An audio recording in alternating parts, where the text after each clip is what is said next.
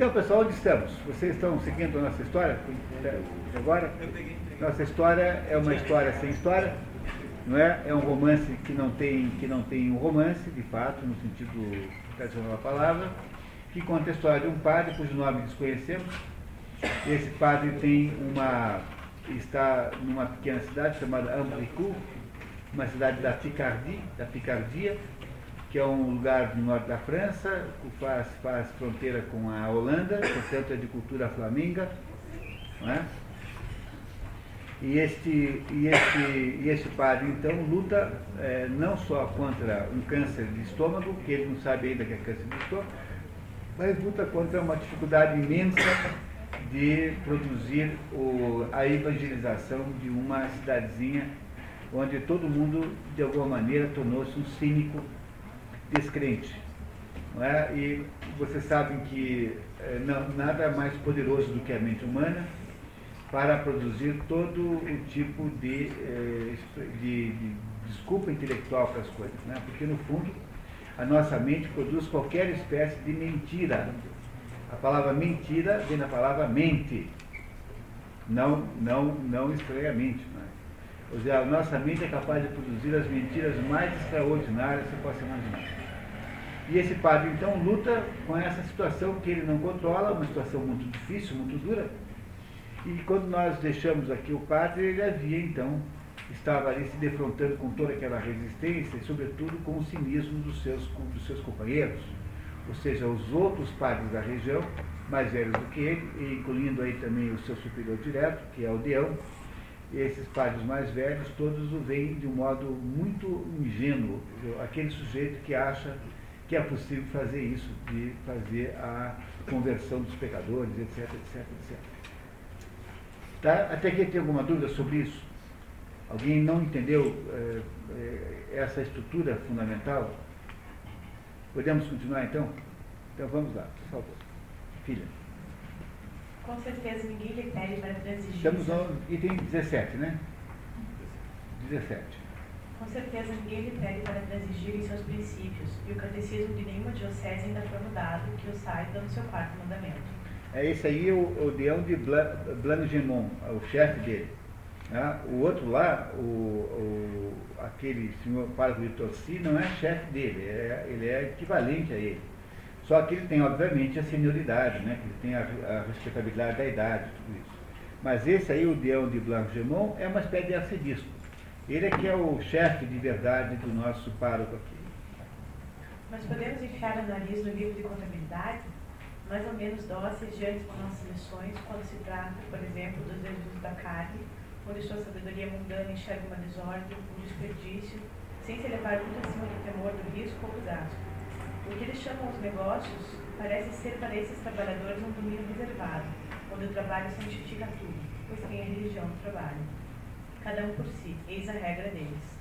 E não depende de nós, será necessário muito tempo, talvez séculos, para esclarecer essas consciências. Destruir esse preconceito de que o comércio é uma espécie de guerra e que exige os mesmos privilégios, as mesmas tolerâncias do que a outra. Um soldado, no campo de batalha, não se considera um homicida. Igualmente, o negociante que tira do seu trabalho um benefício usurário não se vê como um ladrão, pois sabe que é incapaz de tirar dez centavos do bolso de alguém. O que você quer, cara criança? Os homens são os homens. Se alguns desses mercadores decidissem seguir ao pé da letra as prescrições da teologia no que diz respeito ao ganho legítimo, sua falência seria certa. Então, os homens são os homens. O que você quer a cara criança? Quem é que é a cara criança? É o padre, né? É o, é o, é o bispo dizendo para o padre, olha, o que você quer é um mundo que não existe, portanto, nós não podemos fazer isso. Nós temos que nos submeter. O Deão é pragmático também. É, tanto quanto o outro. Todos eles são pragmáticos, né? Chegou a Patrícia, tá? Aí a Patrícia chegou, né? Tá atrasadíssima, como sempre. Está vendo do outro curso, tá? Tem essa... Tem essa explicação. Você, ele está dizendo assim, olha, meu filho, você pensa que conhece a vida? A vida é assim, a vida do seminário que você aprendeu lá, aquilo não é a vida real, aquilo lá é uma bobagem. A vida real aqui fora funciona assim, funciona com pragmatismo, a gente tem que aceitar tudo, não é assim, nós não podemos criar nenhuma espécie de contradição com nada que nos parece errado. Compreenderam onde é que está a encrenca do padre novo com o padre velho? Do nosso padre aqui de Ambricourt e os outros todos. Continuamos, por favor. Por vezes me digo que Satanás, que procura se apoderar do pensamento de Deus, não somente o odeia sem o compreender, mas o compreende às avessas. Ele sobe contra a corrente e contra a sua vontade o curso da vida, ao invés de descê-lo, e se esgota em tentativas absurdas, atemorizantes, para refazer, em sentido contrário, todo o esforço da criação. Essas quatro linhas iluminadas aqui dão uma ideia do que seja a ação demoníaca.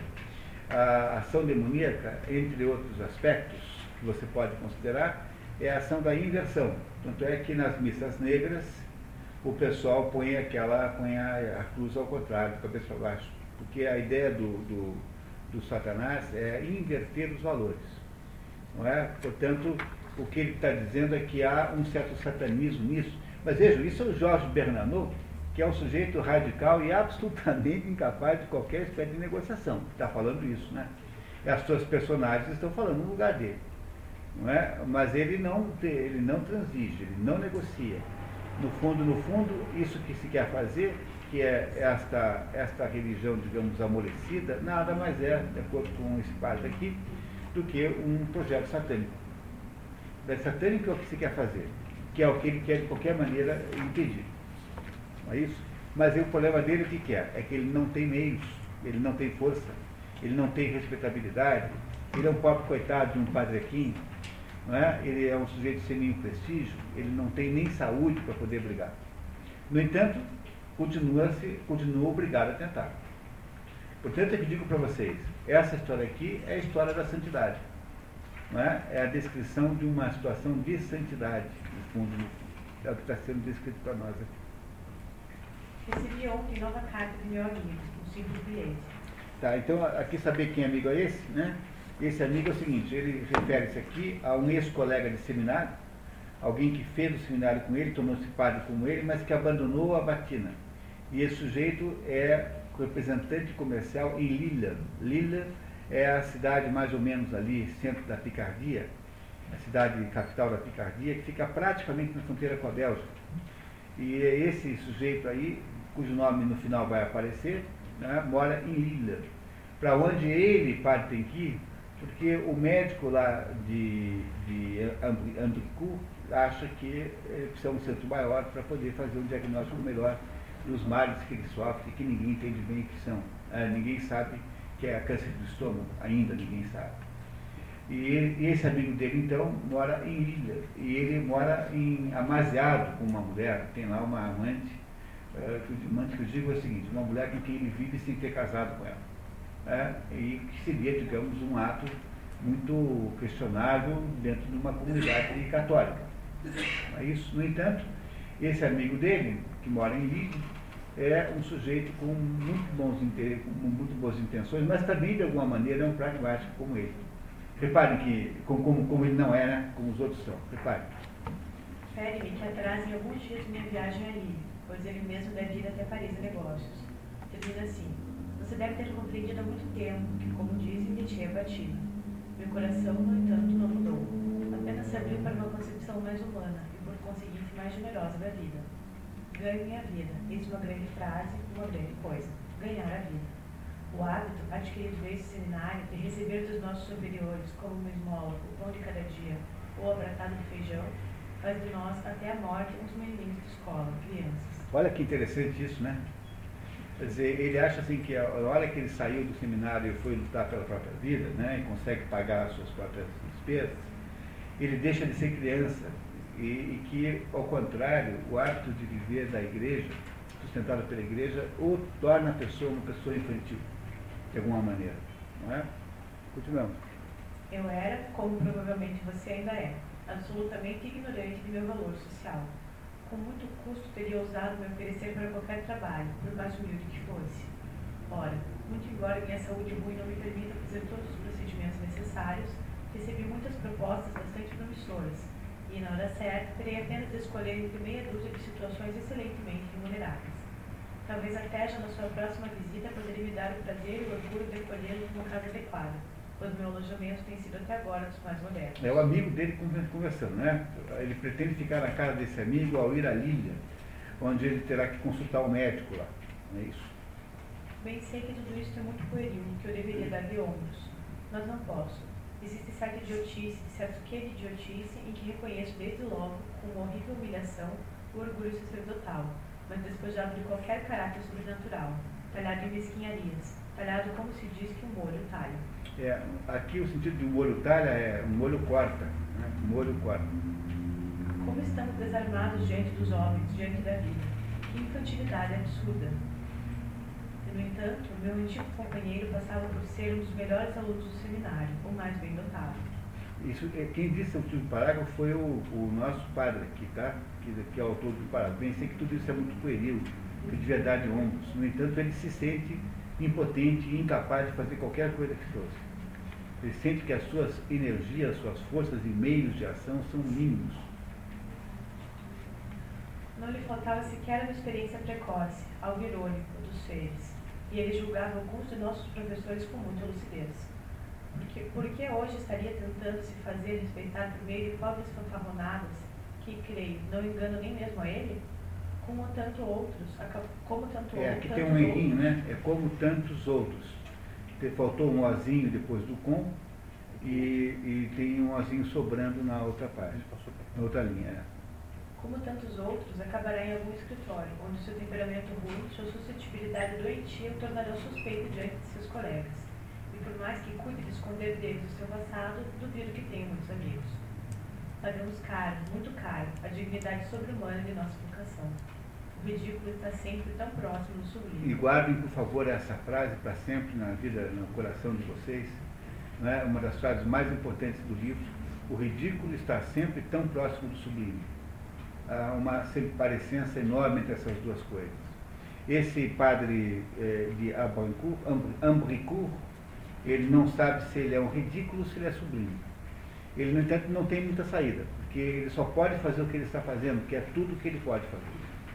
Ele está, no entanto, prisioneiro de uma situação que ele não consegue resolver. Ele está sendo conduzido pela morte, ele sabe disso, ele não tem viabilidade política, nem social ali naquele lugar, e, não, no entanto, ele continua obrigado a ser quem ele é e fazer tudo certinho. Esse é o esquema básico da santidade. O esquema geral da santidade é esse.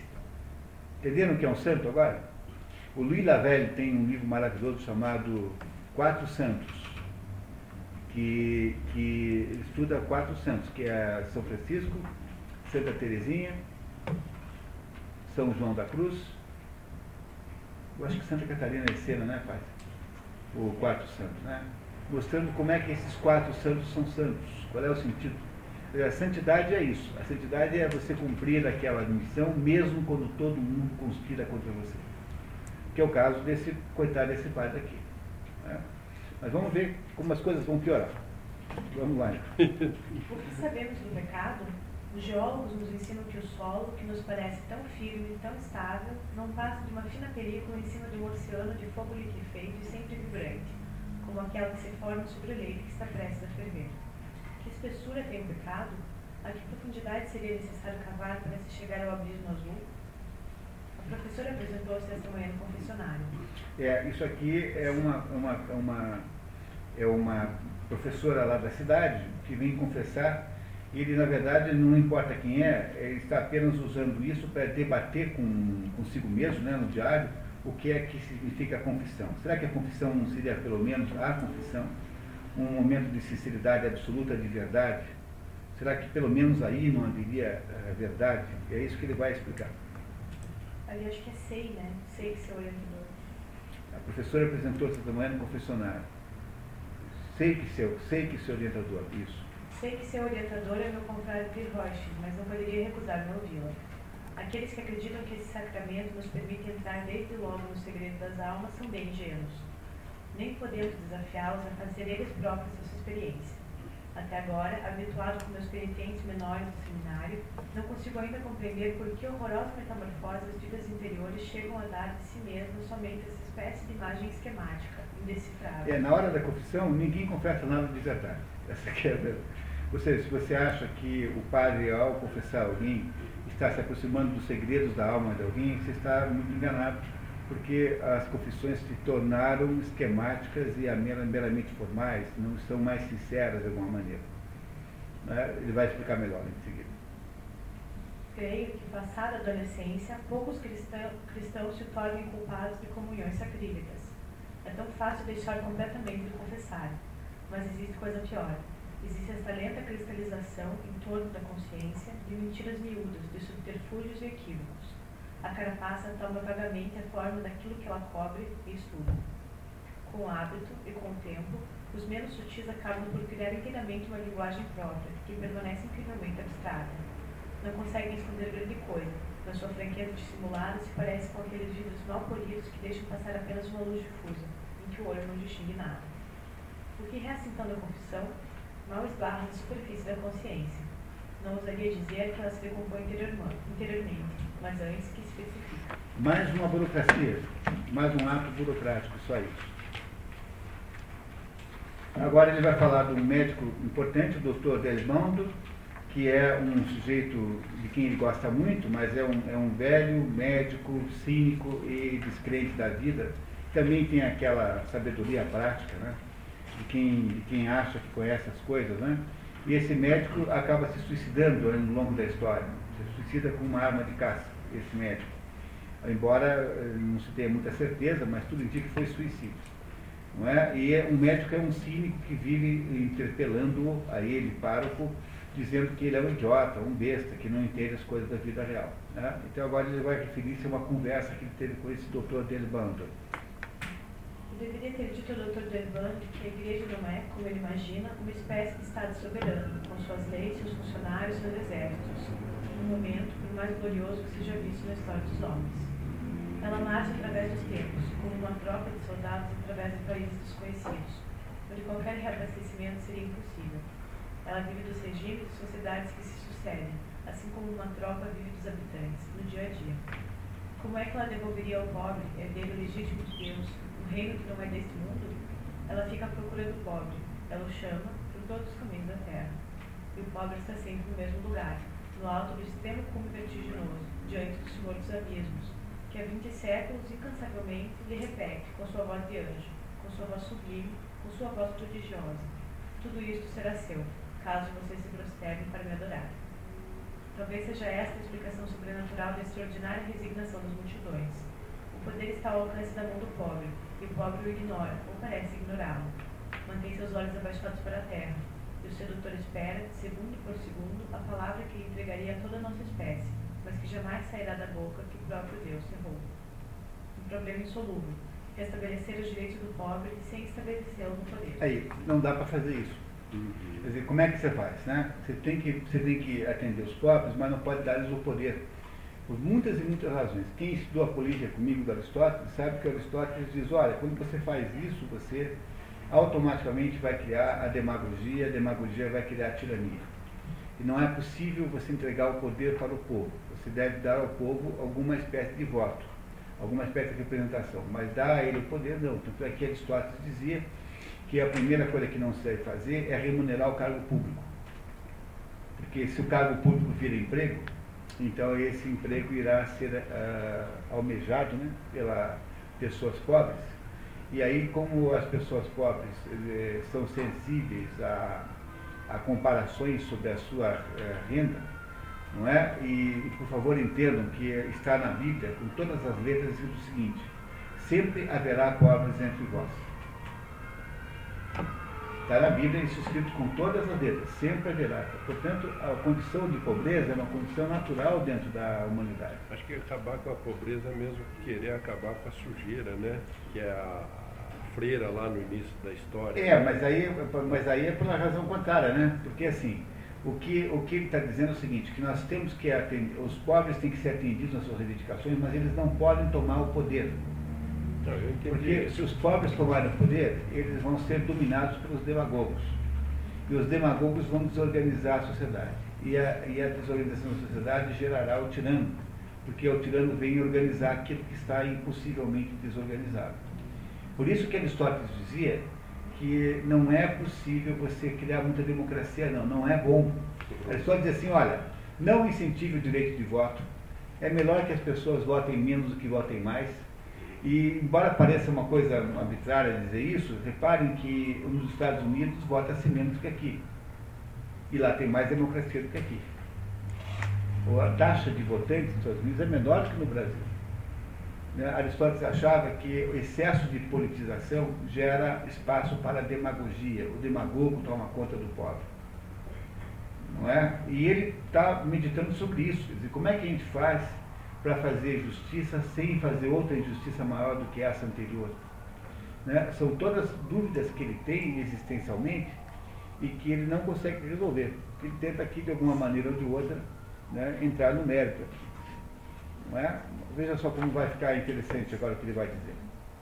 E se acontecesse, mesmo sendo impossível, que uma ditadura impiedosa, servida por um exército de funcionários, de especialistas, de estatísticos que se apoiassem por sua vez em milhões de informantes e de policiais, conseguisse impor respeito, em todos os pontos do mundo, ao mesmo tempo, as inteligências carniceiras, as bestas ferozes e astuciosas, feitas para a ambição do ganho, raça de homens que vive do homem, pois sua cobiça perpétua de dinheiro provavelmente seja apenas a forma hipócrita, ou talvez inconsciente, da horrível, da inconfessável fome que a devora, logo viria a repugnância diante da aura medió- mediocrita, desse modo erigida como regra universal, e veríamos florescer novamente em toda parte as pobrezas voluntárias, tal qual uma nova primavera. Está vendo? Quer dizer, sempre haverá pobres entre vós, porque sempre haverá gente que preferirá a pobreza à corrupção da riqueza.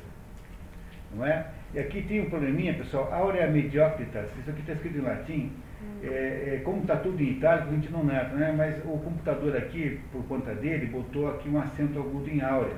Porque o computador não sabe que é latim e tenta corrigir como se fosse português, tá? Em latim não tem acento. Então, aurea mediocritas significa é, ouro, ou, mediocridade dourada, digamos assim.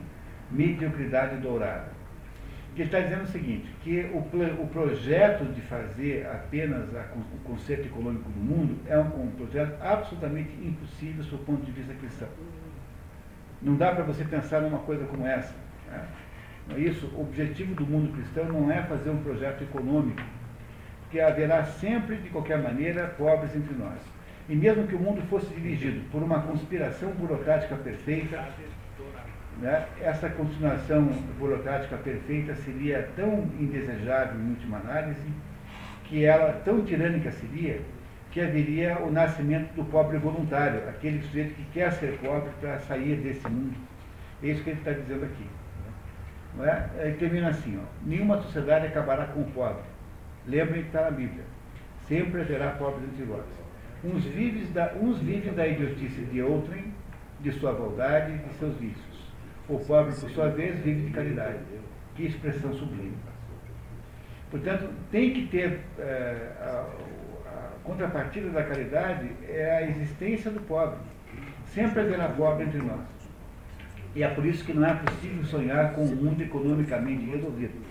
Quando você olha para isso, você se dá conta de quanto é anticristã, em última análise, toda, todo o ideário da teologia da libertação, todo o ideário desses padres engajados em política, como o sujeito que, o padre que entra no P T, não sei aonde, P C do B, não sei o que, não sei quantas, vai ter que vender realmente a alma para o diabo, vai ter que apoiar todas as teses anticristãs, a começar pelas teses abortistas, por exemplo, que essa gente defende ferozmente, né? E quanto isso é perder o foco do que seja a verdadeira a religião católica, no fundo, na verdadeira espiritualidade católica. É isso que irrita o Bernanos, e é isso que ele está querendo aqui nos dizer pela boca desse padre. Sim, me reprovo por orar pouco e mal. Quase todos os dias, após a missa, preciso interromper minha ação de graças para receber este ou aquele, geralmente doentes. Meu antigo colega de seminário menor, Pablo Garfo, envia-me caixas das nossas graças. Parece que o professor da escola primária não está contente com a concorrência, pois antigamente era ele o único a fazer esses pequenos favores. Como é difícil não desagradar a ninguém, e por mais que se faça, as pessoas parecem estar menos dispostas a utilizar as pessoas de boa vontade do que estão desejosas de opô-las umas dos outros. De onde vem essa incompreensível esterilidade de tantas almas? De fato, o homem é em toda parte inimigo de si mesmo, seu inimigo secreto e dissimulado. O mal, jogado em qualquer lugar, germina quase que com toda certeza. Por outro lado, é preciso que a menor semente de bem, para não ser sufocada, tenha sorte extraordinária, felicidade prodigiosa. Ou seja, é muito mais difícil de você fazer a plantinha do bem funcionar do que a do mal. A do mal sempre pega. A do bem não. A do bem só aqueles jardineiros muito extraordinários que conseguem fazer pegar. Temos em geral uma ideia tão absurda da oração. Como é que aqueles que quase não conhecem o pouco ou nada ousam falar dela com tamanha leviandade? Um terapista, um cartucho, trabalhariam anos para se tornarem homem de oração. E o primeiro estouvado que passa pretende julgar o esforço de toda uma vida. É, um, um trapista é um monge trapista. O mosteiro do, do, do trapista é o mosteiro do cistercense de São Bernardo. E o cartucho é o, um tipo de monge também, é, que, que mora nas cartuchas. O próximo, nosso próximo livro é A Cartuxa de Parma, não é? Que conta a história do Fabrício de, de, de Dongo, que é um sujeito que acaba numa cartucha dessa aí. E é uma, uma ordem chamada, fundada por São Bruno no século onze, por aí, dez, onze, mais ou menos por aí. Mas são, portanto, ordens, digamos, ordens monásticas, tanto uma quanto a outra. Se a oração fosse realmente contensa, um falatório, um diálogo de um maníaco com sua sombra, ou menos ainda, uma vã e supersticiosa busca para obter os bens desse mundo, seria plausível que milhares de seres encontrassem nela, até o último dia, não digo tanta doçura, pois desconfiam de consolos sensíveis, mas uma firme, forte e plena alegria. Ah, sem dúvida, os sábios falam de questionamento. É que seguramente nunca viram nada desses velhos monges, tão ponderados, tão sábios, de julgamentos inflexíveis, e que, entretanto, irradiam entendimento, entendimento e compaixão, e uma, uma humanidade tão terna. Por meio de qual milagre esses semiloucos, prisioneiros de um sonho, esses que dormem acordados, parecem penetrar cada dia mais fundo na inteligência das misérias de ontem? Sonho estranho, ópio singular, que longe de dobrar o indivíduo sobre si mesmo, isolá-lo dos seus semelhantes, torna-o solidário de todos, do espírito da caridade universal. Mal ouço essa comparação, peço que me desculpem, mas talvez ela satisfaça um grande número de pessoas das quais não se pode esperar nenhuma reflexão pessoal, se não forem primeiramente encorajados por alguma imagem inesperada que as desoriente. Por ter algumas vezes tocado o acaso com as pontas dos dedos nas teclas de um piano, um homem sensato se acharia autorizado a julgar música pontivez? E se aquela sinfonia de Beethoven, aquela fuga de barro deixa frio, se ele deve se contentar com observar no rosto de outro um reflexo das altas delícias inacessíveis, culpará por isso apenas a si mesmo? Infelizmente, somente se acreditará na palavra dos psiquiatras. E o testemunho unânime dos santos será pouco ou nada considerado. Isso é absolutamente importante, esse pequeno trechinho aqui. O que está fazendo é uma profecia que de fato aconteceu, que é a ideia de que os fenômenos de santidade, os fenômenos espirituais, aos pouquinhos estão se tornando todos eles fenômenos físicos. Assim, o sujeito que tem lá uma experiência mística, possivelmente será, essa experiência mística será atribuída a um estado físico qualquer. Então é assim, o sujeito modificou o corpo tanto que gerou lá um efeito químico qualquer que faz com que ele tenha visões. As visões não são é, feitas porque ele atingiu um grau de espiritualidade alto, mas é porque o seu corpo mutilado ou, ou judiado é que o obriga a ter. É? Aí, além dessa abordagem, você terá todas as abordagens que estão acontecendo, que transformam os sentimentos humanos em funções genéticas.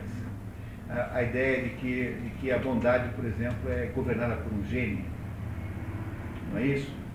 A fidelidade por outro, né? A honra pessoal por outro gene, a coragem por outro gene. Quer dizer, a hora que nós conseguimos finalmente mapar, mapear totalmente o genoma humano, atribuindo os atos humanos morais a questões, a questões de natureza genética, portanto física, não é?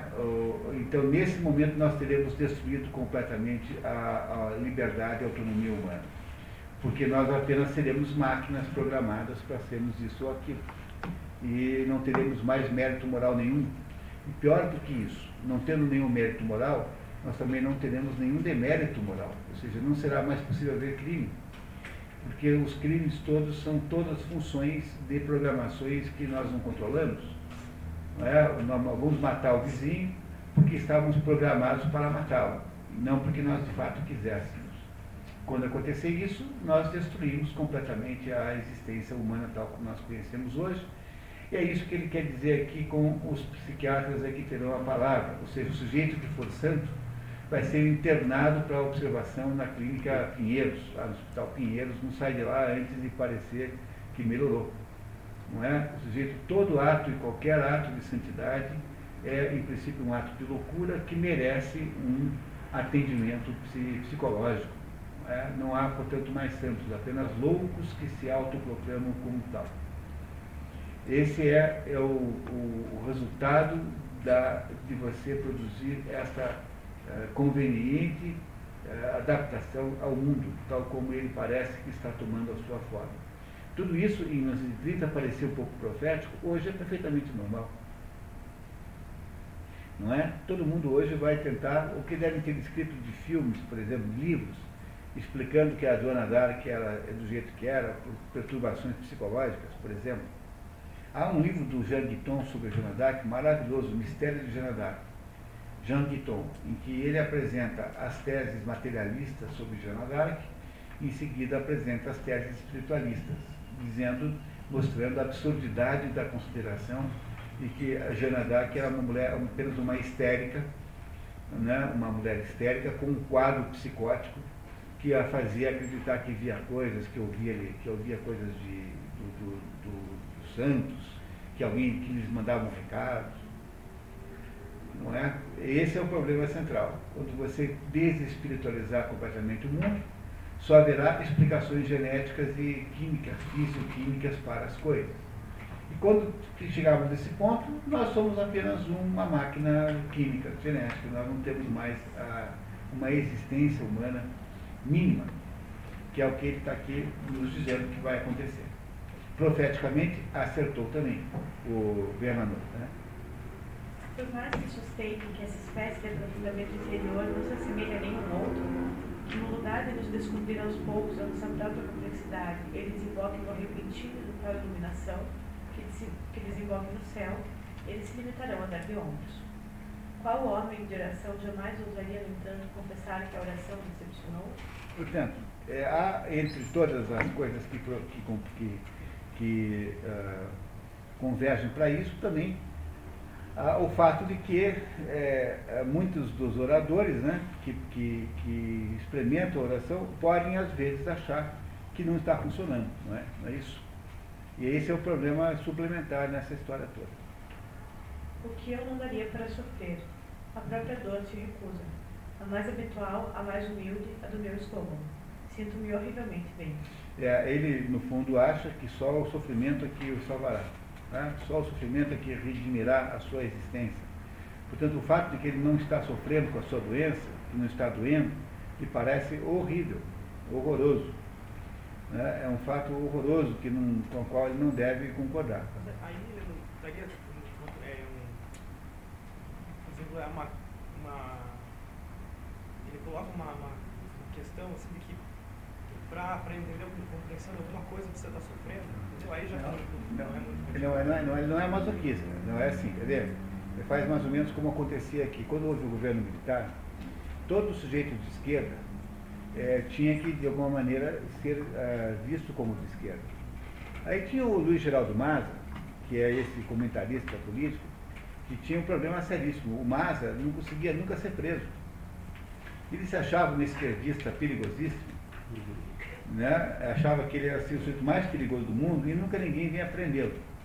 Aí ele dizia assim, pô, mas como é que. Daqui a pouquinho vão achar que eu sou direitista, porque eu sou dedo duro, porque ninguém me prende. Daí o que ele fazia? O Maza ligava dos telefones públicos, anonimamente, pro, do I C O D, a, fazendo acusações contra ele mesmo. Ó, tem um cara aí que é um perigo, um tal de Luiz Geraldo Maza, que está fazendo isso e aquilo, esse sujeito aí vai. E o jeito que o Maza achava de poder, de poder ter, entendeu? Ele, ele não estava participando da vida de um, como um esquerdista estaria, porque ele não, não era capaz de ter o, fazer a vivência daquele conjunto.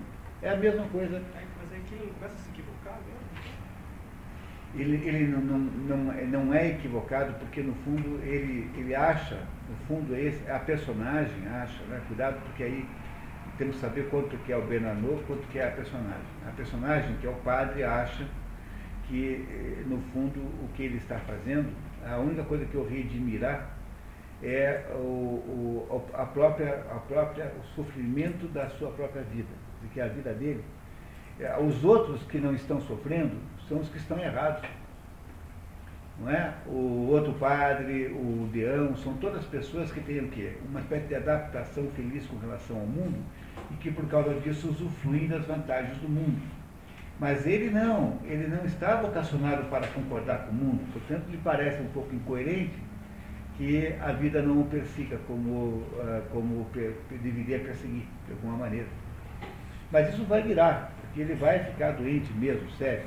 Né? Por enquanto, ele tem uma rebelião contra essa falta de sofrimento na vida, porque ele acha que o sofrimento é o que o salva, é o sofrimento que redime, a, a, a salvação é feita pelo sofrimento. É exatamente o que acha Dostoiévski. Toda a obra de Dostoiévski é em torno desse tema. Não é? O, o homem é um pecador, mas ele, a redenção humana é pelo sofrimento. Por isso que toda personagem de Dostoiévski, no final da história, vai para o sofrimento. É o Raskólnikov que vai para a Sibéria, é o, o Dmitri Karamazov que vai para a Sibéria, não é? Todas as personagens centrais vão para o sofrimento, porque é o único jeito de redimi-las, que é a visão, digamos, cristã radical desse assunto. Mas isso depois é uma rebelião, né? Não, não, não é, é depois que o sujeito, depois que o sujeito perde-se na vida, quer dizer, como é que você se redime? É contra o céu, né? É, depois que você, como é que você recupera a capacidade de enxergar? Pelo sofrimento. Né? Ele acha isso, acha que é o sofrimento é o caminho da salvação. E que justamente fazer de conta que o mundo não é, não, que os problemas não existem, quer dizer, você contemporizar com o mundo como fazem os outros, é evitar, tentar evitar o sofrimento. Logo, parece a ele completamente injusto que ele não esteja sofrendo. Por isso é que ele quer sofrer. Que vai ser atendido. Não tenho medo da morte. Ela me é tão indiferente quanto a vida. Isso não pode ser expresso. Parece ter feito às avessas todo o caminho percorrido desde que Deus me tirou de nada. Primeiro fui apenas faísca, esse grande correio incandescente da divina caridade. De novo sou apenas isso da insondável noite. Mas o grande poeira já não encandece, vai se extinguindo. Decidi continuar esse diário porque um relato sincero, escrupulosa, escrupulosamente exato dos acontecimentos de minha vida, no decorrer da provação que estou atravessando, pode me ser útil um dia, quem sabe, útil a mim ou a outros. Pois mesmo que meu coração tenha se tornado duro, parece-me que já não sinto nenhuma piedade de ninguém. A piedade tornou-se para mim tão difícil quanto a prece. Eu o constatei ainda esta, ainda esta noite, enquanto velava de mim e sufoco, e muito embora assistisse o melhor que podia, não posso pensar sem amizade no futuro leitor provavelmente imaginário desse diário. Ternura essa que não aprovo, pois não se dirige, por intermédio dessas páginas, a não ser a mim mesmo. Tornei-me autor, ou como diz o deão de Blangermont, poeta. E contudo...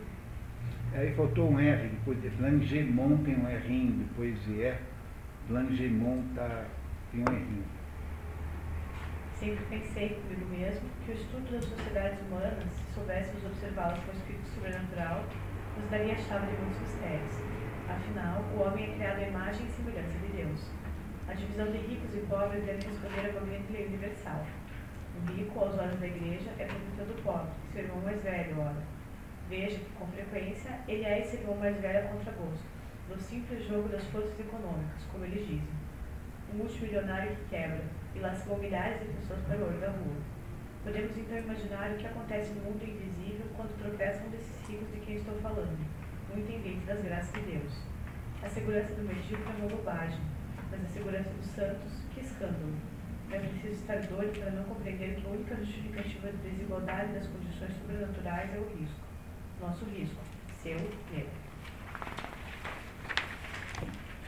Não, não perdi a fé. A expressão perder a fé, como se perde a bolsa ou um molho de chave, sempre me pareceu um pouco tola.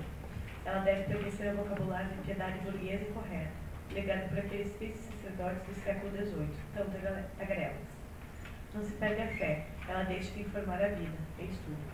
E é por isso que os velhos diretores espirituais não deixam de ter razão ao se mostrarem céticos em relação às crises intelectuais, provavelmente muito mais raras do que se pretendem. Quando um homem culto chegou, pouco a pouco, e de uma maneira insensível, a recalcar sua crença em algum canto escondido do cérebro, onde torna encontrá-la por esforço de inflexão, de memória, nem que ainda sentisse ternura por aquilo que já não existe, que teria podido existir. Não se pode dar o nome de fé a um signo abstrato que já não se assemelha à fé, para retomar uma comparação célebre, mais do que a constelação do cisne a um cisne. Não perdi a fé. A crueldade da provação, sua brusquidão fulminante e inexplicável, conseguiram torcionar minha razão, meus nervos, estancar em mim, para sempre, quem sabe, o espírito da prece. Encher-me até a borda de uma resignação tenebrosa, mais assustadora que os grandes sobressaltos do desespero, suas quedas imensas. Minha fé permanece intacta, eu sinto. Onde ela está, não posso alcançá-la. Não a encontro novamente, nem eu, meu pobre cérebro, incapaz de associar completamente duas ideias, que trabalha apenas com imagens meio delirantes, nem minha sensibilidade, nem mesmo minha consciência. Parece-me, às vezes, que ela se retirou, que subsiste ali onde com certeza não a teria procurado em minha miserável carne, em meu sangue, em minha carne, minha carne perecível, mas batizada. Gostaria de exprimir meu pensamento mais simplesmente, o mais ingenuamente possível. Não perdi a fé, porque Deus se dignou me preservar da impureza. E agora aparece a Chantal. A Chantal é filha da Condessa, a Condessa falecida, né? É isso?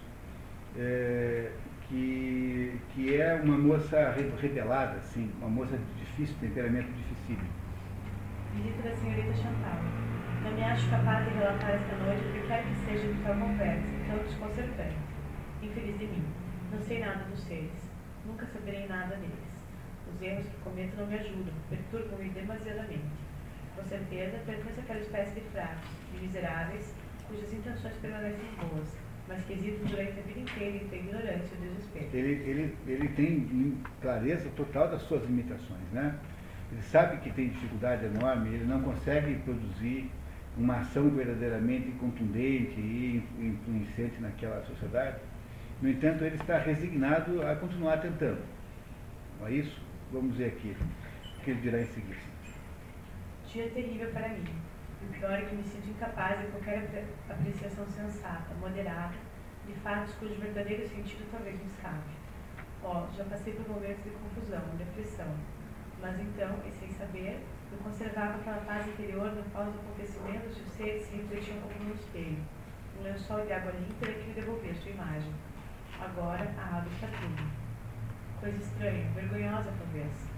Enquanto, seguramente por minha culpa, a oração me é de tão fraco socorro, só encontro um pouco de sangue frio sentado a esta mesa, diante destas folhas de papel branco. Gostaria tanto que isso fosse apenas um sonho, um sonho mau. A sensação da impotência e do fracasso. Ah, que ele tem. Parei a tempo, mas ela deve ter compreendido. Ela me pareceu perturbada. Essa é a conversa com a Chantal, tá? Com a, com a moça.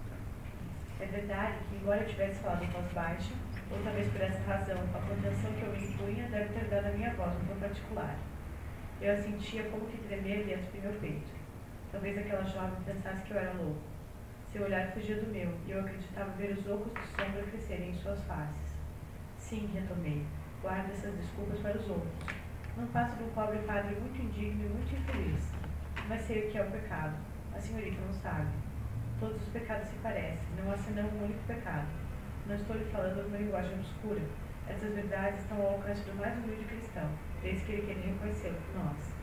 O mundo do pecado está diante do mundo da graça, assim como a imagem refletida de um camponês, à beira da água negra e profunda. Existe comunhão dos santos, existe também comunhão dos pecadores. No ódio que os pecadores têm uns pelos outros, no desprezo, eles se unem, abraçam-se, acolhem-se. Confundem-se. Um dia, aos olhos de Criador, não serão mais do que esse lago de lama sempre viscoso, sobre o qual passa e repassa em vão a imensa maré do amor divino, o mar de chamas vivas e rugidoras que fecundou o caos. Quem é a senhorita para julgar o erro de ontem? Ela está entendendo com a Luísa. Essa Chantal tem ódio da preceptora. A família tem uma senhora que é mais ou menos uma professora das moças, e ela tem ódio dessa Luísa. E, e ela foi lá reclamar dessa Luísa para o padre. Por isso é que ele está perguntando para ela: quem é que é a senhora para julgar o erro dos outros? Da Luísa, nesse caso. Quem julga o erro se faz um com ele, esposa-o. E essa mulher que a senhorita odeia, a senhorita acredita estar bem longe dela, quando na verdade seu ódio e o erro dela são como, como dois rebentos de uma mesma cepa. O que importam suas querelas são gestos, gritos, nada mais. Vento. A morte, de qualquer modo, logo seduzirá a imobilidade, ao silêncio. O que importa, se desde já estão unidos no mal, presos todos os três na armadilha do mesmo pecado, uma mesma carne pecadora, companheiros. Sim, pecadora, companheiros. Sim, companheiros por toda a eternidade. Então, está aqui o padre dizendo, o padre não apoiando a Chantal, né? Fazendo a Chantal entender o que está acontecendo. Não é? Claro que ela não entende, né? Porque ela, no fundo, é, está apenas com raiva da preceptora que quer vê-la morta, de alguma maneira, quer vê-la fora dali. No entanto, ele continua fazendo como pode o trabalho de explicar. Ele não consegue muito sucesso com a Chantal também. A Chantal não, se irá, não irá se regenerar nunca. Ela continuará inflexível, vingativa, com todos os defeitos que ela tem. Fazia semanas que eu não rezava, que já não conseguia rezar. Já não conseguia? Quem sabe? Essa graça das graças se merece como qualquer outra. Provavelmente eu já não a merecia. Enfim, Deus se retirou de mim. Disso, pelo menos, tenho certeza. Desde então eu já não era nada e guardei só para mim esse segredo. Bem mais que isso, fazia para mim pequenina glória do silêncio em que me mantinha. Achava-o belo, heróico. É verdade que tentei ver o Senhor para me retorcer, mas era aos pés do meu superior, o Deus de Blangermont, que eu deveria me atirar. Teria dito a ele: já não estou em condições de governar minha paróquia. Não tenho nem prudência, nem discernimento, nem bom senso, nem verdadeira humildade. Ainda alguns dias atrás, eu me permitia julgá-lo, quase o desprezava. Deus me puniu. Mande-me de volta ao meu seminário. Sou um perigo para as almas. Então, ele está convicto da sua incapacidade total de fazer qualquer coisa que seja. O mundo do mal escapa de tal maneira da apreensão do nosso espírito. Aliás, nem sempre consigo imaginá-lo como um mundo, um universo. Ele não é e nunca será senão um esboço, o esboço de uma criação medonha, abortada, no limite extremo do ser. Penso naquelas bolhas plásticas e translúcidas do mar. Que importância tem para o monstro, criminoso a mais ou a menos? Ele devora incontinente seu crime, o incorpora a sua apavorante substância, digere-o sem sair um instante de sua assustadora, de sua eterna imobilidade. Mas o historiador, o moralista, o próprio filósofo, não querem ver senão o criminoso, e fazem o mal à imagem semelhante do homem. Não fazem para si nenhuma ideia do mal, dessa enorme inspiração do vazio, do nada metafísico. Pois, se nossa espécie deve perecer, perecerá de desgosto, de tédio. A pessoa humana terá sido roída lentamente, como uma viga é roída por aqueles fungos invisíveis que, em algumas semanas, fazem de uma tora de carvalho uma tela esponjosa que o dedo fura sem esforço. O moralista irá discutir as paixões, o estadista multiplicará os guardas e os funcionários, o educador redigirá programas. Esbanjar-se-ão tesouros para trabalhar inutilmente massa doravante sem fermento. Olha que maravilha, pessoal. Trabalhar inutilmente massa doravante sem fermento, que não crescerá. Espojada de todo o espírito, não, não será possível é, que isso dê alguma coisa. Agora você tem, uh, agora você tem a conversa com a, com a, desculpe, com a Condessa. Né? Essa conversa, digamos, é o ponto central da história, porque a Condessa é, vai, faz um discurso cínico, um discurso em que ela apresenta-se como vítima da, do destino e que, e que tenta negociar com Deus alguma coisa. E ele, então, é, põe-se contrário a ela, né, contra ela, e fa- a faz ver que não é possível fazer isso com Deus. Vamos ver o que, que ele diz para ela. Minha filha, disse-lhe, e isso me veio naturalmente aos lábios, não se pechincha com Deus, é preciso nos entregarmos a Ele, sem condição. Dele tudo, e ele lhe dará muito mais. Não sou profeta, nem adivinho, e do lugar para onde iremos todos, somente ele voltou. O que é a morte, né? A casa dos mortos. Ela não protestou, curvou-se um pouco para o chão, e a cada palavra eu via que seus ombros tremiam. O que posso lhe afirmar, apesar de tudo, é que não há um reino dos vivos e um reino dos mortos. Somente existe o reino de Deus, e todos, vivos ou mortos, estamos dentro dele. Proferi tais palavras, mas poderia ter proferido outras. Naquele momento isso tinha tão pouca importância.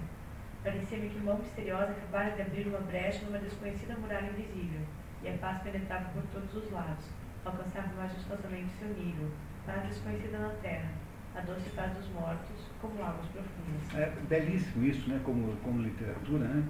E ele conseguiu com isso quebrar a resistência da Condessa, ou a desgraça que ela na noite seguinte morre. E essa conversa, que é uma conversa longuíssima, né, que foi aqui transcrita apenas em parte, é ouvida pela Chantal, que se encarrega então de espalhar, que foi aquela conversa muito impressionante que havia matado a mãe. né? E o padre, então, perde aí o restinho de prestígio que tinha, que agora ficou com a responsabilidade da morte da condessa. Tenho apenas meia hora para almoçar. O Davi Capa está recomeçando a chover. Arrumar um pouco a casa, que desde algum dia, alguns dias está numa desordem abominável. É, o que está acontecendo aqui agora é que depois da morte da condessa, na, na, digamos assim, no, no, no, nos preparativos para o enterro, aparece uma personagem nova, que é o tio da condessa, que chama-se Lamotte Bevron, essa, um padre é, que vem de outra cidade. E esse padre é que ele está esperando aqui, porque o, o padre, o padre é, sendo tio, queria se envolver nos procedimentos do enterro. Então pode começar, recomeçar, filha, talvez, o trinta e cinco. Tenho apenas meia hora para almoçar, mudar de casa, está recomeçando a chover, arrumar um pouco a casa, que desde alguns dias está numa desordem abominável. Não queria escandalizar o senhor Cônigo de Lamotte Bevron, que já estava tão predisposto contra mim. Parece, então, que eu teria muito a fazer ao invés de escrever essas linhas. No entanto, tenho mais do que nunca necessidade desse diário. O pouco de tempo que dedico a ele é um tempo em que sinto alguma vontade de ver claramente dentro de mim mesmo. A reflexão se tornou para mim algo tão penoso e minha memória tão ruim. Falo da memória dos fatos recentes, porque a outra, minha imaginação tão lenta, que preciso me matar do trabalho para me arrancar de um devaneio vago e informe qualquer, e do qual a oração, infelizmente, nem sempre me liberta. Assim que paro, sinto-me afundar numa meia sonolência, que perturba todas as perspectivas de lembrar, fazendo de cada um dos dias que passam uma paisagem de brumas, sem ponto de referência e sem estradas. Contanto que mantenha, escrupulosamente, de manhã e à noite, meu diário contou essa solidão, e acontece às vezes que eu coloco as últimas folhas no bolso, para relê-las quando de meus passeios monótonos, tão cansativos, indo de anexo para anexo, e quando fico com medo de ceder a minha espécie de vertigem. Vocês estão reparando que ele está, aos pouquinhos, saindo do mundo? Que ele está se distanciando do mundo? Ele, ele já não tem mais realidade nesse mundo, é como se ele estivesse saindo fisicamente desse mundo afora. É o acontecimento que, que marca, digamos assim, o tom É o tom, né, que, que dos acontecimentos aqui gerais. Ele está se tornando um ser espiritual, está saindo desse mundo onde nós estamos aqui. Pátria, retomou ele, num tom de igual para igual. Esse aí continua sendo o tal do Cônigo de Lamotte Bevron, o tio da condessa morta. Né? Padre, retomou ele, num tom de igual para igual, quase cortês. É provável que não tenhamos sequer duas ideias em comum a respeito do governo das paróquias. Mas o senhor é o mestre nessa aqui. O senhor tem direito, basta ouvi-lo. Na minha vida eu obedeci tanto que eu consegui fazer uma ideia da verdadeira autoridade, onde quer que a encontre. Utiliza sua apenas com muita prudência. Sobre certas almas é o dextre grande. Sou um velho padre, sei o quanto a formação do seminário nivela o caráter de todos e frequentemente, que pena, até confundi-los todos numa mediocridade comum. Está vendo? O padre lá, o tio da condessa, está reconhecendo novamente que a, a vida religiosa realmente ali é uma vida convencional, uma vida de mediocridade. Isso é isso que está dizendo. Contra o senhor, ela nada pode fazer. E a razão de sua força está justamente em ignorar ou de não ousar tomar consciência do quanto o senhor difere dos outros. O senhor está brincando comigo, disse. Um estranho mal-estar tomara conta de mim, e me sentia tremer de medo diante daquele olhar indefinido, cuja impassibilidade me congelava. Não se trata de conhecer o nosso próprio poder, Padre, mas a maneira como nos servimos dele, pois é justamente isso que faz o homem. Olha só, olha que coisa extraordinária. Tá o, o outro padre velho dizendo para ele, não se trata de conhecer o nosso próprio poder, mas a maneira como nos servimos dele, pois é justamente isso que faz o homem. Ou seja, política é tudo. Né? É isso que ele está dizendo? O que importa é um poder que nunca é usado, ou que somente se usa pela metade. Nas grandes como nas pequenas conjunturas, o senhor compromete o seu poder a fundo, e provavelmente sem o querer, e isto explica muita coisa. Afinal, exclamei, o que fiz de mal, por que me reprovo? Por ser o que o senhor é, para isso não existe remédio. Continua o mesmo tio da condessa falando, tá? O que o senhor quer, meu filho, essas pessoas não odeiam a sua simplicidade. Elas se defendem dela, ela é como um fogo que as queima. Deixa, deixa eu repetir isso, pessoal, tá? Então está aqui o, o padre velho dizendo por que, explicando para o padre jovem por que que está dando errado. Né? Afinal, exclamei, o que fiz de mal, por que me reprova? Isso é o Padre Novo eh, dizendo, né, muito, muito, muito, digamos assim, muito uh, humilde. humilde. Não, e sobretudo muito, muito, digamos, é, é, não é resignado. Ele, tá, ele está um, um pouco desapontado com, com... Ele não fez nada demais, mal nenhum, não, todo mundo recusa, né? Daí diz assim o Padre Velho: por ser o que o senhor é, para isso não existe remédio. O que o senhor quer, meu filho, essas pessoas não odeiam a sua simplicidade. Elas se defendem dela. Ela é como um fogo que as queima. O senhor passeia pelo mundo com seu sorriso pobre e humilde, que pede por graça, e uma tocha na mão, que o senhor parece tomar por um, ja... por um cajado. Aí tem um errinho ali, né? Continua com nove, entre dez deles a arrancarão de suas mãos e a pisotearão. Mas basta um instante de desatenção, o senhor compreende? Ou seja, o que o padre representa, o Padre Novo, é alguma coisa insuportavelmente é, aceitável. Não é possível aceitar o que ele representa, porque ele representa alguma verdade num meio absolutamente mentiroso, que é esse em que se vive naquele lugarzinho. Não é? Esse padre representa, portanto, uma coisa que ninguém aguenta, porque é uma espécie de espelho, onde você vê as rugas da sua cara, onde você vê as dificuldades da sua vida, onde você vê os seus próprios defeitos. Ele tem essa capacidade de parecer real, por isso é que ele é insuportavelmente insuportável e não pode ser recebido e aceito naquele lugar. Pouco importa. Por mais que releia essas páginas, onde meus julgamentos nada encontra que mereça emenda, elas continuam a me parecer vãs. É que nenhum raciocínio no mundo poderia provocar a verdadeira tristeza, a da alma, ou vencê-la, uma vez que esteja em nós, Deus sabe por qual brecha do ser. O que dizer? Ela não entrou, já estava em nós. Acredito cada vez mais que aquilo que chamamos de tristeza, angústia, desespero, como que para nos persuadir que se trata de certos movimentos da alma, é a própria alma. Que, desde a queda, a condição do homem é tal que nada poderá perceber, dentro como fora dele, a não ser sob a forma de angústia. O homem mais indiferente ao sobrenatural guarda até mesmo no prazer a consciência obscura do terrível milagre que significa a expansão de uma mesma alegria num ser capaz de conceber seu próprio aniquilamento e forçado a justificar, com grande dificuldade, por meio de seus raciocínios sempre precários, a furiosa revolta de sua carne contra essa hipótese absurda, medonha. Se não fosse a vigilante piedade de Deus, me parece que na primeira tomada de consciência que tivesse de si mesmo, o homem se tornaria novamente bom. Deveria ter voltado a casa paroquial. Em casa, em meu quarto, a experiência me ensinara, pouco a pouco, certas práticas que seriam risíveis, mas que me permitiam lutar contra o meu mal. Que é o câncer, né? Que é o câncer que... Quem quer que tenha o hábito de sofrer acaba compreendendo muito bem que a dor deve ser controlada e que frequentemente conseguimos por astúcia. Cada dor, aliás,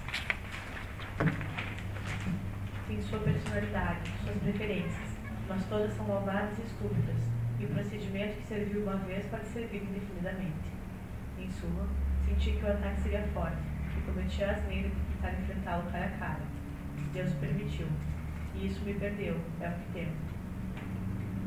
A criatura sublime cujas mãozinhas desferiram o raio, com suas mãos cheias de graça. É, essa, esse pedaço aqui refere-se a uma, a uma imagem da Virgem Criança, da, da Nossa Senhora Criança, que não saía da cabeça dele, porque ele a, a ouviu do, do, do, do padre de Torcy, do padre de Torcy, e essa imagem não sai da cabeça dele. Então é essa criatura sublime cuja imagem não sai da cabeça dele. Eu olhava para suas mãos. Ora as enxergava, ora eu não as via. E como minha dor se tornava excessiva, eu me sentia escorregar novamente. Tomei uma delas na minha mão. Era mão de criança, de criança pobre, já gasta pelo, tra- pelo trabalho, pelo sabor. Como exprimir isso? Não queria que fosse um sonho, e no entanto lembro-me de ter fechado os olhos.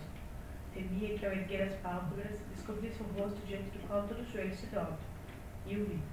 Também era rosto de criança, ou de uma menininha, sem qualquer brilho. Era o próprio rosto da tristeza, mas de uma tristeza que eu desconhecia, na qual não podia tomar parte, tão próxima de meu coração, nem meu miserável coração de homem. E no entanto, inacessível. Não há tristeza humana sem amargura. E aquela era toda a suavidade, sem revolta. E aquela era toda a aceitação. Fazia pensar em não sei que grande noite doce, infinita, infinita. nossa tristeza, afinal, nasce da experiência de nossas misérias, experiência sempre impura, e aquela era inocente. Era a inocência mesmo. Então compreendi a significação de algumas palavras do pároco de Torcy, que me haviam parecido obscuras. Foi preciso que Deus outrora velasse, por meio de algum prodígio, essa tristeza virginal, pois, por mais cegos e duros que sejam os homens, teriam reconhecido com esse sinal a filha preciosa, o único rebento de sua raça antiga, refém celeste em torno do qual rugiam os demônios, e todos juntos se teriam erguido, construindo de muralha com seus corpos mortais. O padre de Torcy foi levado ontem para uma clínica de Amiens. Sofreu uma crise cardíaca de pouco gravidade, é o que dizem, mas que exige cuidados e assistência do enfermeiro. Deixou um bilhete para mim, rabiscado ao lápis, enquanto se acomodava na ambulância.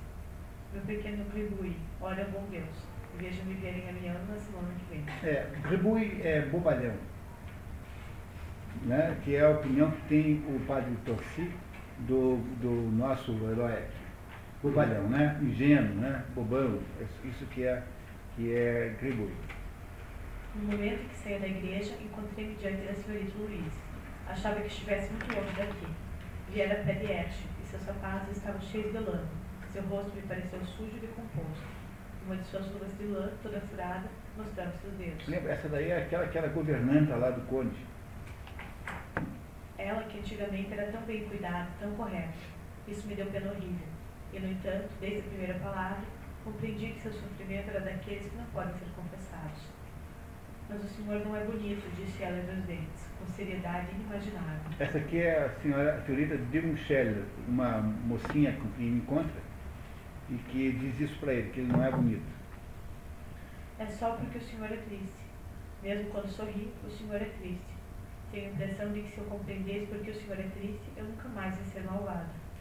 Sou triste, disse-lhe eu, porque Deus não é amado. Substituí o vinho por café preto, muito forte. Faz-me bem.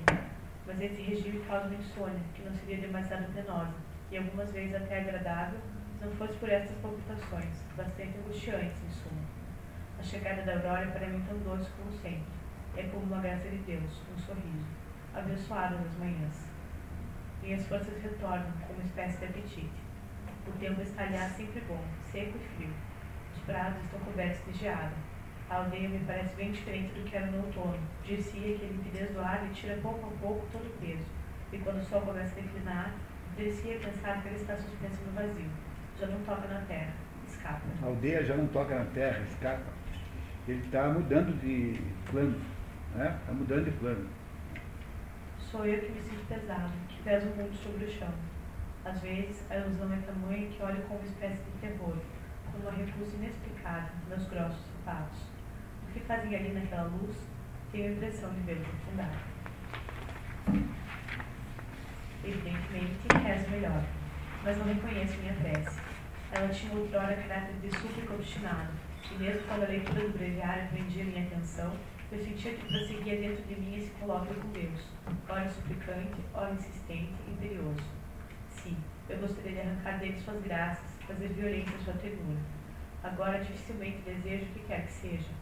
Assim como a aldeia, minha prece já não tem peso, sai voando. Isso é um bem? É um mal? Não sei. De novo uma pequena hemorragia, melhor dizendo, um escarro de sangue. O medo da morte aflorou em mim. Oh, sem dúvida, seu pensamento me vem com frequência, e às vezes me inspira temor. Mas o temor não é medo. Durou apenas um instante. Não saberia a que comparar essa impressão fulgurante. Avergaçado de uma tira de chibata atravessando o coração, talvez. Ó, santa agonia! Nada mais certo do que o fato de meus pulmões estarem em más condições. E, contudo, o doutor Derbanda vive ao escutado cuidadosamente. Em algumas semanas, a tuberculose não pode ter feito grandes progressos. Aliás, muitas vezes se vence essa doença pela energia, pela vontade de sarar. Se fosse tuberculose, né? Ele, ele achava ainda aqui nessa altura que tinha tuberculose. Examinamos em silêncio. Isso é quem que se examina? Ele e um certo Olivier, que é um soldado, é um sujeito que tem uma motocicleta, dá uma carona para ele numa motocicleta. Ele é, esse Olivier é um legionário, quer dizer, é um soldado da, um soldado da Legião Estrangeira, lá no, no, no, no norte da África, e é um, um motociclista, assim, um sujeito de ação e tal. Esse Olivier, com quem ele está falando agora. Eu lia o espanto em seu olhar, também um pouco de ironia. Ao lado daquela máquina flamejante, minha batina era uma mancha negra e triste. É, a máquina flamejante é a motocicleta que o sujeito usava. Por meio de que milagre me senti jovem naquele momento. Tão jovem. Sim, tão jovem quanto aquela mulher triunfal. Num relâmpago vi minha crise de adolescência. Não como os afogados que passam, como dizem, sua vida antes da findar de vez. Mas certamente não era uma sequência de quadros que se desenrolam quase imediatamente. Não. Aquilo estava diante de mim como uma pessoa, um ser. Vivo ou morto, Deus me sabe. Mas eu não tinha certeza de reconhecê-lo. Porque, isso vai parecer bem estranho, porque estava vendo pela primeira vez. Nunca a vira antes. Ela havia passado outrora, assim como passam perto de nós tantos estranhos de quem teríamos feito irmãos e que se afastam sem volta. Eu nunca fora jovem, porque não tinha ousado. Ao meu redor, provavelmente, a vida prosseguia seu curso. Meus colegas conheciam, saboreavam aquela árvore de primavera, ao passo que eu me esforçava para não pensar nela e me botava de estudo. Certamente não me faltavam simpatias, mas os melhores amigos meus deviam recear, sem saber, o sinal com que minha primeira infância me marcara, uma experiência infantil da miséria, destruição própria. Seria preciso que abrisse eles meu coração, e aquilo que desejaria dizer-lhes era justamente aquilo que eu queria a todo custo manter escondido. Meu Deus, agora isso parece tão simples. Nunca fui jovem porque ninguém quis ser jovem comigo. Sim, de repente as coisas me pareceram simples. A lembrança daquelas coisas jamais sairá de mim. Esse céu claro, a bruma fulva crivada de ouro, as madeiras ainda brancas de geada, e esta máquina ofuscante que ofegava devagar sobre o sol. Compreendi que a juventude é abençoada, que ela é um risco que se deve correr, mas que até mesmo esse risco é abençoado. E por um pressentimento que não explico, compreendia também. Sabia que Deus não queria que eu morresse sem conhecer algo daquele risco, talvez apenas o suficiente para que, chegado o momento, meu sacrifício fosse total. Conheci este pobre minutinho de glória. Quer dar uma volta na motocicleta do Olivier? Um pobre minutinho de, de, de glória. E, aliás, dentro de breve já não haverá militares. Essa é a opinião do Olivier. Olivier que está dizendo agora. De sete a sessenta anos, todos, todos o quê? Ao certo, o próprio exército torna-se palavra vazia de sentido, quando os, quando os povos se atiram uns sobre os outros. As tribos da África, ora, tribos de cem milhões de homens. E o teólogo, cada vez mais enojado, continuará a assinar dispensas. Frases feitas impressas, suponho, redigidas pelos redatores do Ministério da Consciência Nacional. Mas, aqui entre nós, onde irão parar os seus teólogos? Os melhores narradores amanhã matarão sem risco. A trinta mil pés acima do solo, qualquer porcaria de engenheiro, bem aquecido nos seus pantufos, cercado de operários especializados, terá apenas de girar um botão para assassinar uma cidade. Voltará prontamente, com o único receio de perder seu jantar. E uh, profeticamente aconteceu exatamente isso, né? Não é isso? Quer dizer, a guerra moderna é uma guerra de apertar botões. Evidentemente, ninguém dará a esse empregado o nome de soldado. Será que ele merece o nome de militar? E vocês que recusavam terra sagrada os pobres carbotinos do século dezessete, como irão enterrá-lo? Nossa profissão está, então, de tal modo aviltada que já não podemos absolutamente responder por um só de nossos atos. A profissão é militar, né? Porque Olivier é da Legião Estrangeira, militar. E compartilhamos da tremenda inocência de nossas máquinas de aço. Ora, vamos. O pobre diabo que joga a namorada na grama numa tarde de primavera é considerado por vocês em estado de pecado mortal. E o matador de cidades, enquanto as, e as crianças que ele acaba de matar acabarão de vomitar seus pulmões no seio das mães, só terá de trocar as calças e irá destruir o convento? Isso está criticando a igreja, né? Vocês são os padres. Vocês ficam preocupados aí com a virgindade, não sei o que, com os bons costumes, mas não acham errado matar milhões de pessoas aí usando bombas, etcétera. Vocês são os grandes farsantes. Não adianta fazer de conta que estão tratando com os Césares. A cidade antiga morreu, ela morreu com os deuses. E os deuses protetores da cidade moderna não os conhecemos. Eles jantam fora e se chamam banqueiros. Redigem todos os concordatos que quiserem. Fora da cristandade não há lugar no ocidente nem para a pátria nem para o soldado. E as covardes condescendências de vocês logo acabarão por deixar a ambos desonrados. Eles se levantaram e enquanto falavam me envolvia por seu olhar estranho, de um azul sempre tão pálido, mas que na sombra parecia dourado. Atirou raivosamente o cigarro nas cinzas. Pouco de corte, serei morto antes. Esse é o Olivier falando, né? Que é um soldado. Cada uma de suas palavras havia me abalado até o fundo do coração. Que pena. Deus se colocou em nossas mãos, seu corpo e sua alma. O corpo, a alma, a honra de Deus em nossas mãos sacerdotais. E o que aqueles homens prodigalizam em todas as estradas do mundo. Saberíamos ao menos morrer como eles? Eu perguntava. Por um momento, escondi o rosto. Estava espantado por sentir as lágrimas escorrerem entre meus dedos. Chorar na frente dele, como uma criança, como uma mulher. Mas Nosso Senhor devolveu-me um pouco de coragem. Levantei, deixei cair os braços e, com um grande esforço, a lembrança me dói, ofereci a ele meu triste rosto, minhas lágrimas vergonhosas. Esse é o padre, né? O padre que está é, conversando com o Olivier. Olhou-me durante muito tempo. Oh, o orgulho ainda está bem vivo dentro de mim. Eu espreitava para ver o sorriso de desprezo, ou pelo menos de piedade, de seus lábios voluntariosos. O senhor é um ótimo rapaz, disse-me ele. Eu não iria querer outro padre, outro padre no meu leito de morte, a não ser o senhor. E beijou-me, como as crianças, nas duas faces. Resolvi ir a Lille. É, faltou um L aqui e tem dois L's. Meu substituto chegou esta manhã. Acho que eu estava bem disposto. É verdade que estou melhor, muito melhor. Faço mil projetos um pouco doidos. É certo que duvidei demais de mim, até aqui. A dúvida de si mesmo não é humildade. Acho até que às vezes é a forma mais exaltada, quase delirante, do orgulho. Espécie de ferocidade ciumenta que faz o infeliz voltar contra si mesmo para se devorar. O segredo do inferno deve estar aí. É aí. O segredo do inferno é a dúvida contra si mesmo. Meu Deus, se eu fosse sarar. A crise que estou sofrendo faz apenas o primeiro sintoma da transformação física que às vezes assinala os trinta anos de vida. Uma frase que li não sei onde me persegue há dois dias. Meu coração está com aqueles da linha de frente. Meu coração está com aqueles que se deixam matar. Soldados missionários. Minha infelicidade nada tem de estranho. Hoje em dia, centenas, talvez milhares de pessoas por todo o mundo ouviram pronunciar tal diagnóstico com o mesmo supor. Entre elas, talvez eu seja aquela que é menos capaz de dominar o primeiro impulso, pois bem conheço minha fraqueza. Mas a experiência também me ensinou que recebi de minha mãe, e provavelmente também de muitas outras pobres mulheres de minha raça, uma espécie de persistência quase que irresistível, com o passar do tempo, que ela não tenta lutar contra a dor. Ela se esgueira para o interior, tornando-se pouco a pouco um hábito. Eis nossa força. Senão, como explicar esse encarniçamento e viver de tantos infelizes, cuja paciência assustadora acaba esgotando a ingratidão e a injustiça dos maridos, dos filhos, dos familiares. Ó, alimento dos miseráveis. Apenas é preciso calar-se. É preciso que me cale por tanto tempo quanto o silêncio me for permitido. E isso pode durar semanas, meses. Quando penso que há pouco teria bastado uma palavra, um olhar piedoso, uma simples pergunta, talvez, para que esse segredo me escapasse. Estava já em meus lábios. Foi Deus que o reteve.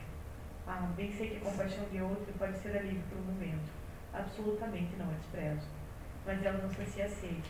Passa pela alma como por uma peneira.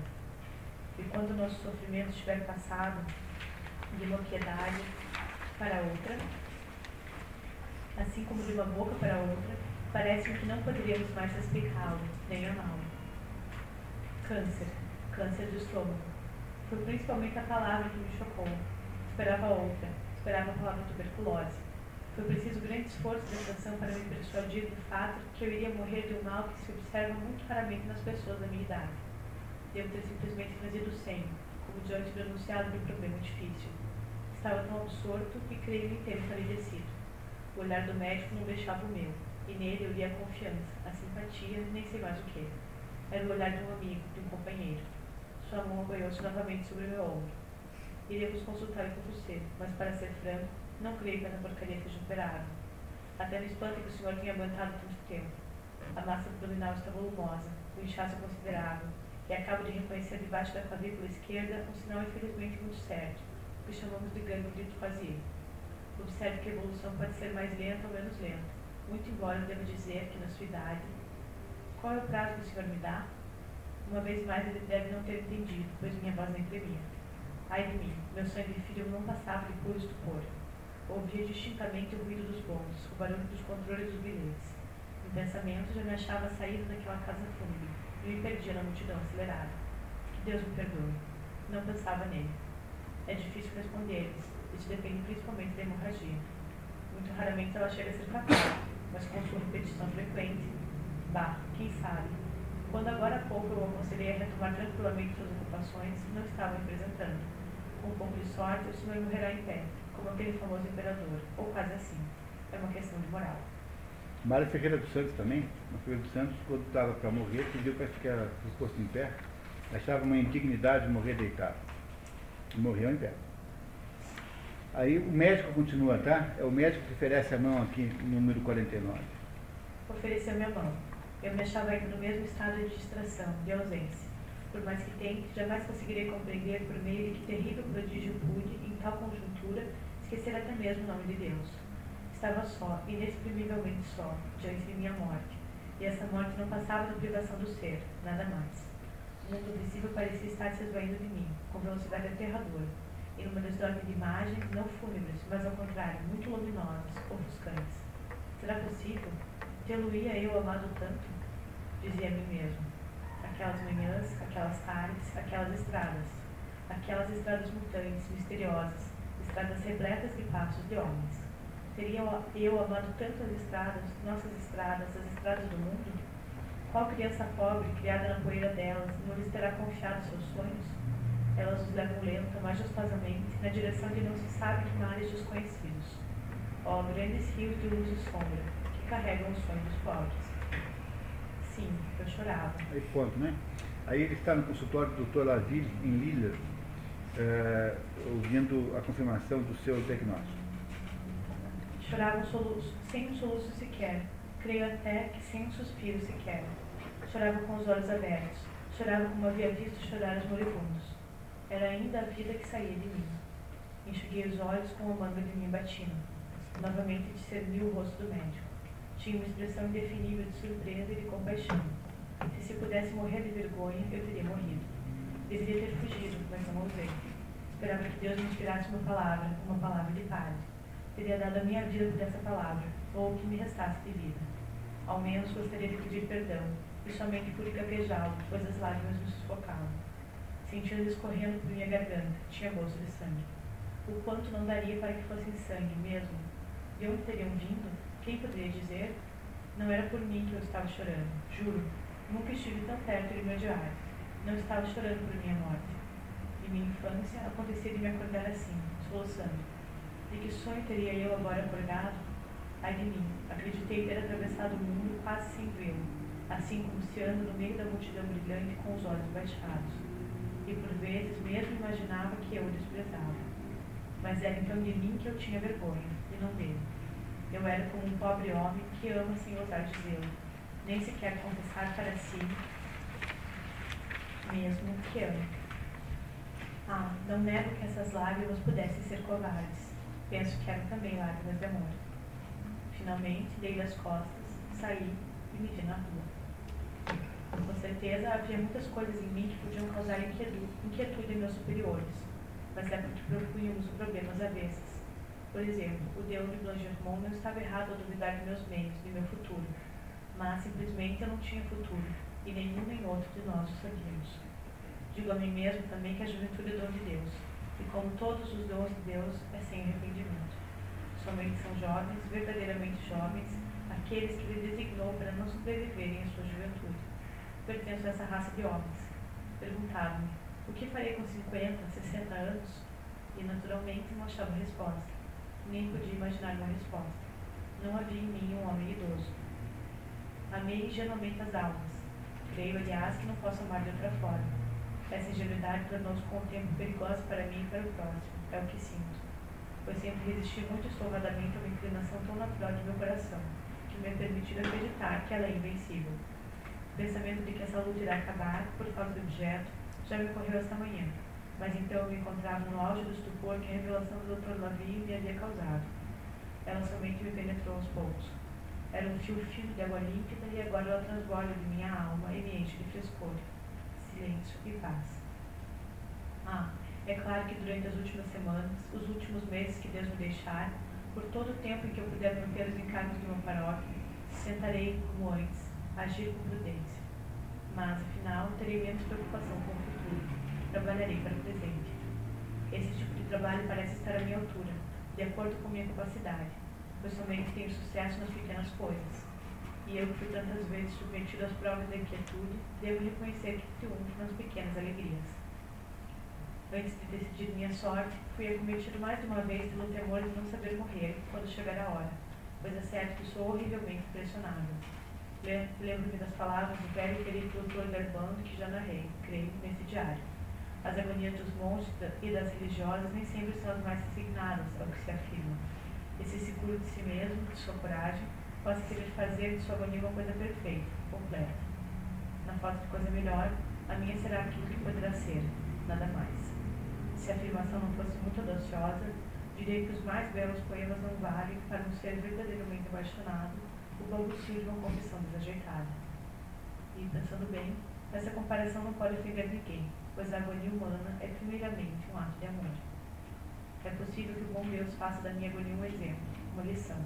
Gostaria que igualmente emocionasse pela piedade. Por que não? Amei muitos homens e percebo muito bem que essa terra dos vivos me foi doce. Não morrerei sem lágrimas. Enquanto nada me é mais estranho do que a indiferença estoica. Por é, por. Porque desejaria a morte dos impassíveis? Os heróis de Plutarco me inspiram ao mesmo tempo medo e tédio. Se eu entrasse no paraíso sob esse disfarce, creio que faria rir até mesmo meu anjo da guarda. Por que me inquietar? Por que prever? Se tiver medo, direi. Tenho medo, sem ficar envergonhado por isso. Que o primeiro olhar do Senhor, quando sua sagrada face aparecer diante de mim, seja, portanto, um olhar que tranquilize. Odiar a si mesmo é mais fácil do que se pensa. A graça está em se esquecer.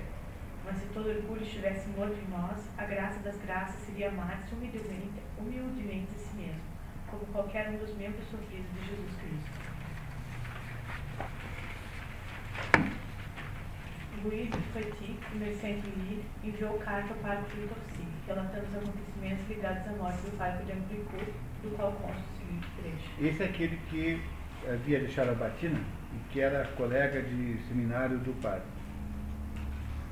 Por volta das quatro horas, sem poder dormir, fui discretamente até o seu quarto e encontrei meu pobre colega deitado no chão, inconsciente.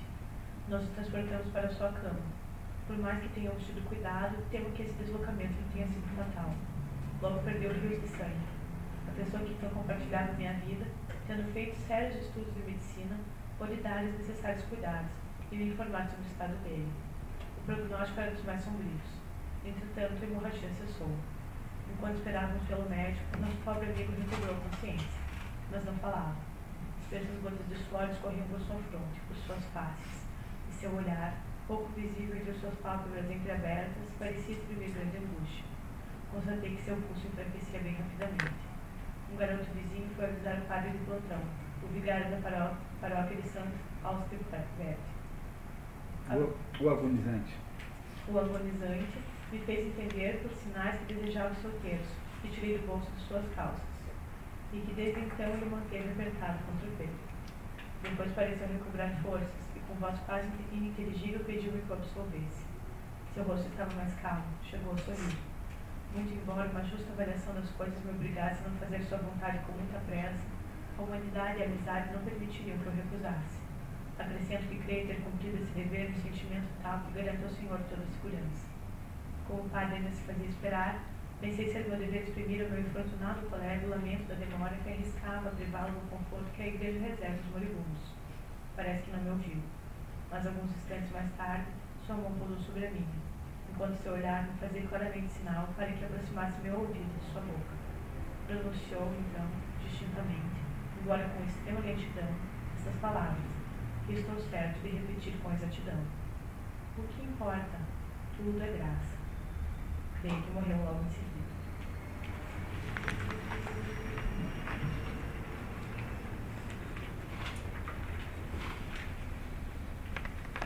É uma história comovente, né? Muito, muito bonita, isso. Mas é uma história maravilhosa, né? Contada com grande maestria literária. Não é um livro fácil de ler, porque afinal é um livro em estilo confessional, filosófico. É um livro, então, em que a, a personagem central está, está argumentando em torno de ideias. Isso torna o livro um pouco difícil de ler para o leitor moderno, que não está mais acostumado com isso. E o livro que nós acabamos de ler é o livro, é, na verdade, é a história da santidade. Né? Quer dizer, ele é uma descrição do, do que nós podemos chamar tecnicamente de santidade. Você tem aí uma, um padre que está em nítido contraste com os seres da sua época, né, nítido contraste com as pessoas do seu, do seu, do seu mundo, né, quer dizer, que não é de modo nenhum um homem da sua, da sua época, não é? Embora, embora pareça ser uma vantagem declarar por aí que você é um homem do seu tempo, declarar que você é um homem do seu tempo, da sua época, é uma, uma confissão de pobreza espiritual, porque você não devia ser alguém da sua época, devia ser alguém para todas as épocas. Logo, declarar-se um produto da sua época, é alguém da sua época, um homem do seu tempo, né? Assim que se fala, é uma maneira muito ruim de começar a falar de si mesmo, quer dizer, é, você está confundindo valores, né? Na verdade, você não, não há grande valor em ser um homem do seu tempo. O que, que significa isso hoje em dia? Ser um pateta? Quer dizer, ser um sujeito equivocado? Alguém que não tem a menor ideia do que acontece no mundo? Alguém que não tem, que perdeu completamente a medida das coisas? Bom, se isso é vantagem, então também, mas se você tem valores que não são esses, né, então ser um homem do seu tempo é exatamente um defeito, é um contrário daquilo que você pensa que seja. Não é? O que, o que a nossa personagem central aqui faz é de tentar não ser um homem da sua época, não ser alguém do seu tempo. E o que, que ele faz? Ele faz como? Ele faz não transigindo com aquilo que lhe parece ser o certo e o correto. Ele é radical, mas no sentido em que a radicalidade é absolutamente defensável, que é a radicalidade doutrinal. Ele não pode ser uma coisa intermediária. Ou ele é alguma coisa ou não é nada. E ele, então, entra em contraste com todo esse mundo em volta dele, que é um mundo de mentira, um mundo de farsa, e que, com o qual ele não consegue obter nenhuma espécie de adaptação. A vida o irá matar, ah, o câncer de estômago que ele tem vai o matando aos poucos, mas ele também é, vai morrendo porque ele vai saindo do mundo. É como se ele não tivesse condições de permanecer naquele mundo, tendo, o fato, tendo em vista o fato de que ele não está mais capacitado a viver naquele mundo. Ele, desde o início, reclama que ele não entende nada do mundo prático, que ele não conhece as coisas reais, e ele vai saindo desse mundo lentamente, até que chega um momento em que ele sai e muda de, de panorama, né? Muda de perspectiva existencial. Esse é o, é o caso que vocês leram aí. Este, este homem é um homem excepcionalíssimo do ponto de vista moral, e é esse tipo de atitude que configura a santidade humana. Porque a santidade humana nada mais é do que isso. O santo é aquele sujeito que consegue fazer esse exercício de contraposição ao, ao, ao, a, às tendências vigorantes, aí, às tendências prima, é, prevalecentes no mundo, que consegue produzir, então, uma, uma história de independência.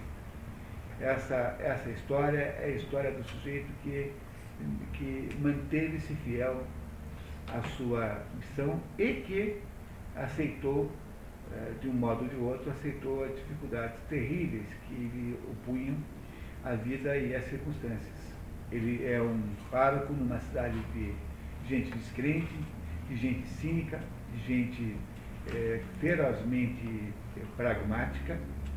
Ele não tem nenhum colega de profissão que o ajude de verdade, porque todos eles o ajudam apenas tentando transformá-los em um sujeito tão cínico quanto ele, quanto eles, né?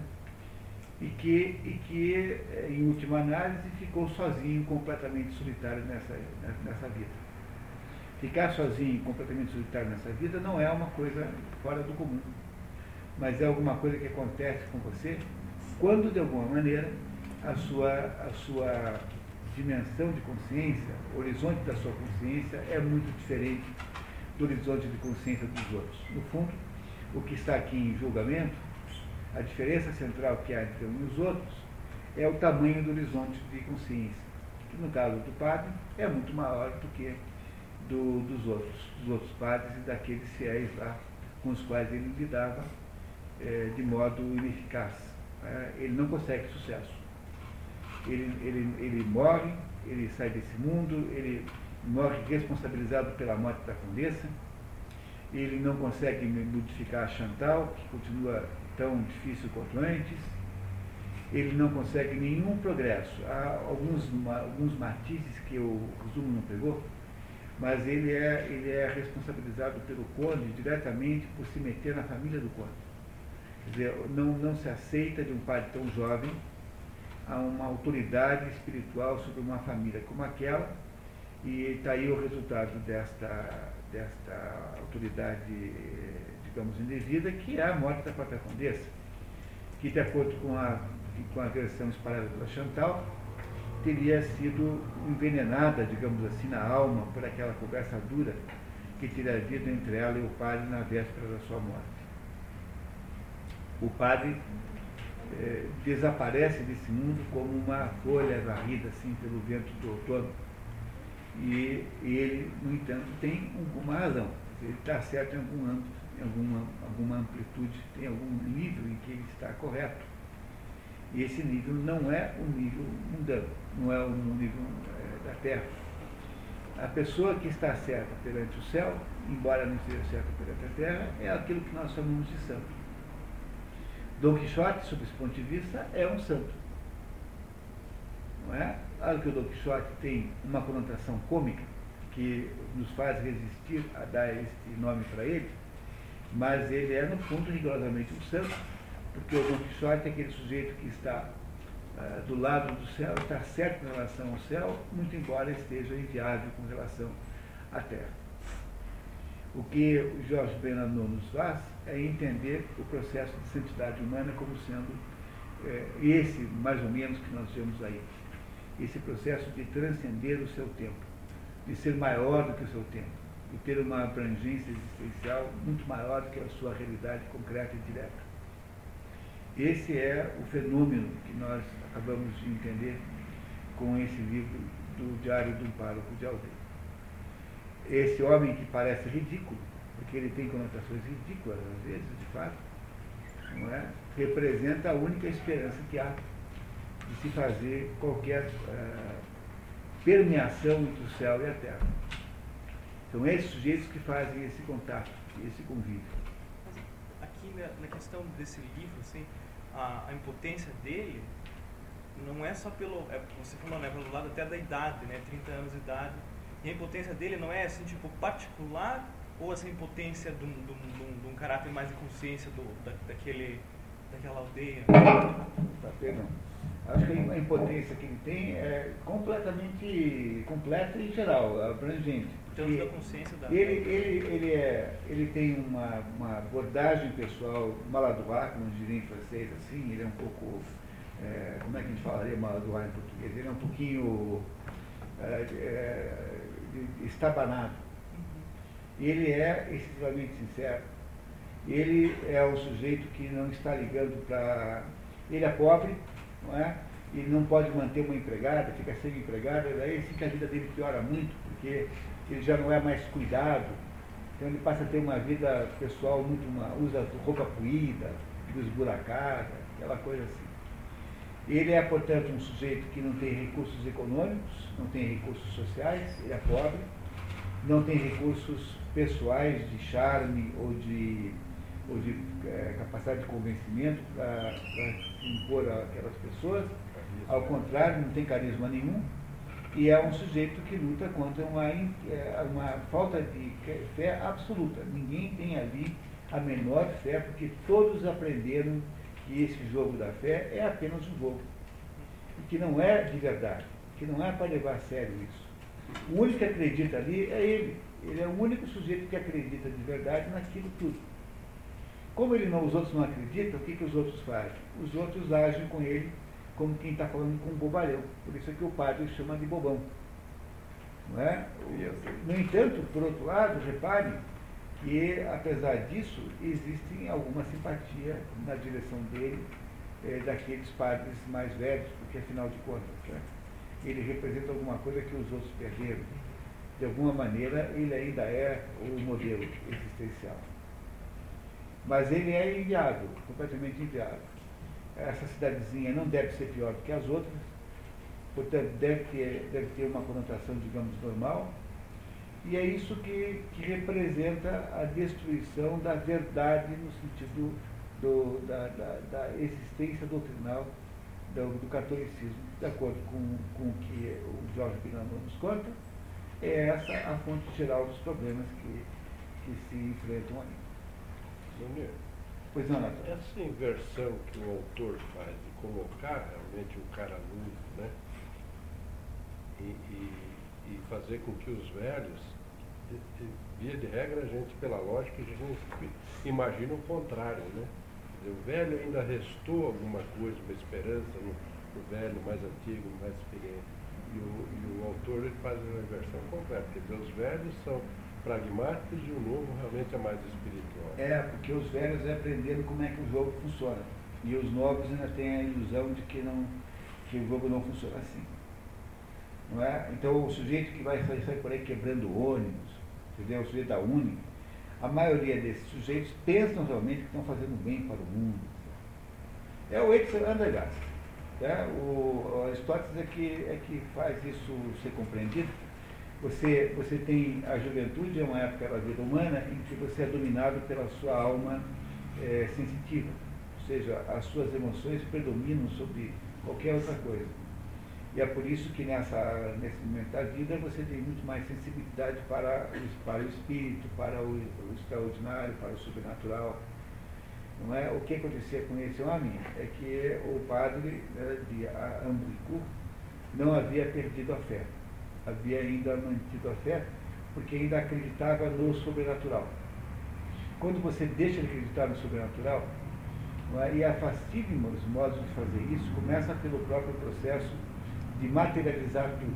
Quando você começa a virar um intelectual materialista, ou seja, os sentimentos podem ser explicados pela química do cérebro, as atitudes humanas podem ser aplicadas, explicadas pela genética, não é isso?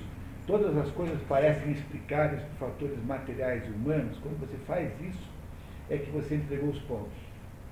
E isso quem é que faz? Isso faz quem perdeu a noção do extraordinário, do espiritual. Quando você perde a noção do transcendente, julgando uma espécie de ficção, uma espécie de fantasia, uma espécie de ilusão, é nesse momento que você perde a sua existência. Porque a sua existência não pode ser explicada apenas pelo imanente. Porque, afinal de contas, alguém fez você que não foi você mesmo. Como é que você explica a sua própria existência? Só por aquilo que transcende a sua própria pessoa. Toda a perda da noção de transcendência implica obrigatoriamente numa destruição, ou numa, melhor, numa animalização do ser humano, numa materialização do ser humano, numa transformação do ser humano numa máquina biológica. É por isso que você tenta desesperadamente hoje encontrar eh, explicações genéticas para todos os comportamentos humanos. Não é? Uma vez eu estava dando uma aula para um grupo como de vocês aqui, e eu explicava lá que esse, essas pessoas que têm experiências místicas, Santa Teresa d'Ávila, enfim, Santa Catarina de Siena, São João da Cruz, são pessoas que é, obtêm as experiências místicas porque são capazes de mortificar o corpo. Quer dizer, são pessoas que têm uma capacidade de restringir o, a, o corpo a tal ponto que ao fazer isso, quer dizer, ou, ou, ou perder a corporeidade de alguma maneira, ela adquire um aumento de espiritualidade. E isso é que eleva a experiência mística. Quer dizer, quero dizer o seguinte, que ninguém vai ter experiência mística deitado numa, na piscina do Country Club tomando caipirinha. Né? Você não vai conseguir fazer isso. É por isso que não dá para ter experiência mística fumando maconha, experiência mística fumando, é, tomando o chá do Santo Daime e coisas que o valem. Porque, no fundo, no fundo, tudo isso são pseudo-espiritualidades. Não é? São as portas da percepção do Augusto Wetzel. E está lá descrito no livro A Ilha o que acontece quando o sujeito, então, faz a experiência é, ácida, né? Do ácido. Aquele estado alterado de consciência, aquilo sim é uma mera deformação química do cérebro. Mas a experiência mística verdadeira, real, concreta, ela só é obtível por uma espécie de troca. Você mortifica o corpo e, em compensação, recebe um grau de, um grau de consciência muito mais avançado espiritual. Mas eu dizia isso numa reunião, e aí um dos alunos falou assim, não, mas é o contrário. É assim, o sujeito fica lá comendo mal, dormindo mal, e vai ter uma modificação física no corpo e vai fazer um delirar. Por isso é que aquilo que você chama de experiência mística é apenas um efeito é, de um mau funcionamento do cérebro, que não está sendo alimentado com, de modo conveniente. Aí então você percebe que é sempre possível retrucar, fazer a contratese dessa que eu estou dizendo, e é por essa razão que é, prosperam tanto essas contrateses. Porque, no fundo, no fundo, toda a experiência mística, de alguma maneira, pode ser reproduzida por mágica. Não é? Esse é um cuidado que a gente tem que ter na vida, é imenso. É o fato de que tem lá um sujeito chamado James Randi, que é um mágico, que desmascara os, os vigaristas. Né? O fato de que ele é capaz de fazer aquela mesma coisa que foi feita por mágica, não significa que alguém não tenha feito por outro jeito. Entendeu? Tem lá um sujeito que tem as cinco chagas de Cristo, estigmatas. Há muitos e muitos casos. Né? O caso mais famoso é de São Francisco de Assis. Então, o sujeito tem as cinco chagas de Cristo. É possível fraudar? Isso é. É possível fraudar. Mas o fato de que o sujeito tenha as cinco chagas significa que ele necessariamente fraudou? Não. Então, o fato de que eu sou capaz de fazer uma experiência qualquer, fraudando e conseguindo o mesmo efeito, não, está, não desautoriza a possibilidade de isso acontecer na vida real, completamente. Entenderam essa diferença que é importantíssima fazer? O fato de que eu consigo fazer a imitação do fenômeno não significa que o fenômeno não exista. Portanto, não adianta me dizer que tudo é, é fraudável, porque é, de fato é, mas o que, que isso adiciona ao problema? Nada. Né? Não adiciona nada. Portanto, a ideia de que, no fundo, a vida mística é uma vida, é uma vida material, que não há vida mística, que os fenômenos que nós chamamos de místicos são fenômenos materiais, essa é uma maneira absolutamente ino... pequena, minúscula de ver o assunto. Mas essa é a tendência que existe no mundo moderno, você desespiritualizar a explicação. Você partir da ideia de que tudo isso é fantasia. Por exemplo, o que seria a aparição de Fátima? Bom, em primeiro lugar, talvez nada. Uma mentira que a igreja inventou para enganar os, os, os fiéis. Estavam precisando de uma animação, para inventar isso. Segunda explicação, um, foi um processo de, de é, hipnose coletiva. hipnose coletiva. Alguém foi lá e hipnotizou e falou, olha, tem lá uma coisa, todo mundo viu. Então, aqueles milhares de pessoas que viram, porque houve milhares de pessoas que viram, embora Nossa Senhora não tenha falado com todos eles. Então essas pessoas são hipnotizadas por algum meio. Você terá mais vinte e cinco explicações para sair do sagrado e do sobrenatural. Não é? Há mais vinte e cinco possibilidades de explicar, de todos os tipos, de modo que um sujeito materialista e cético se refugia nessas vinte e oito possibilidades de explicação material antes de dar o braço a torcer. Como é possível fazer todas essas coisas artificialmente, de um modo falso, o sujeito tem mais razão, né, entre aspas, ainda. Porque ele está vendo, olha aqui, ó, eu consegui fazer a mesma coisa. E esse é o problema central desse mundo que nós estamos vivendo aí, porque nós per- perdemos a autoridade sobrenatural. Na hora que o sobrenatural não tem mais autoridade, você se desumaniza naturalmente. Pois o ser humano só pode ser compreendido a partir da autoridade do sobrenatural, que não é, não é dele mesmo.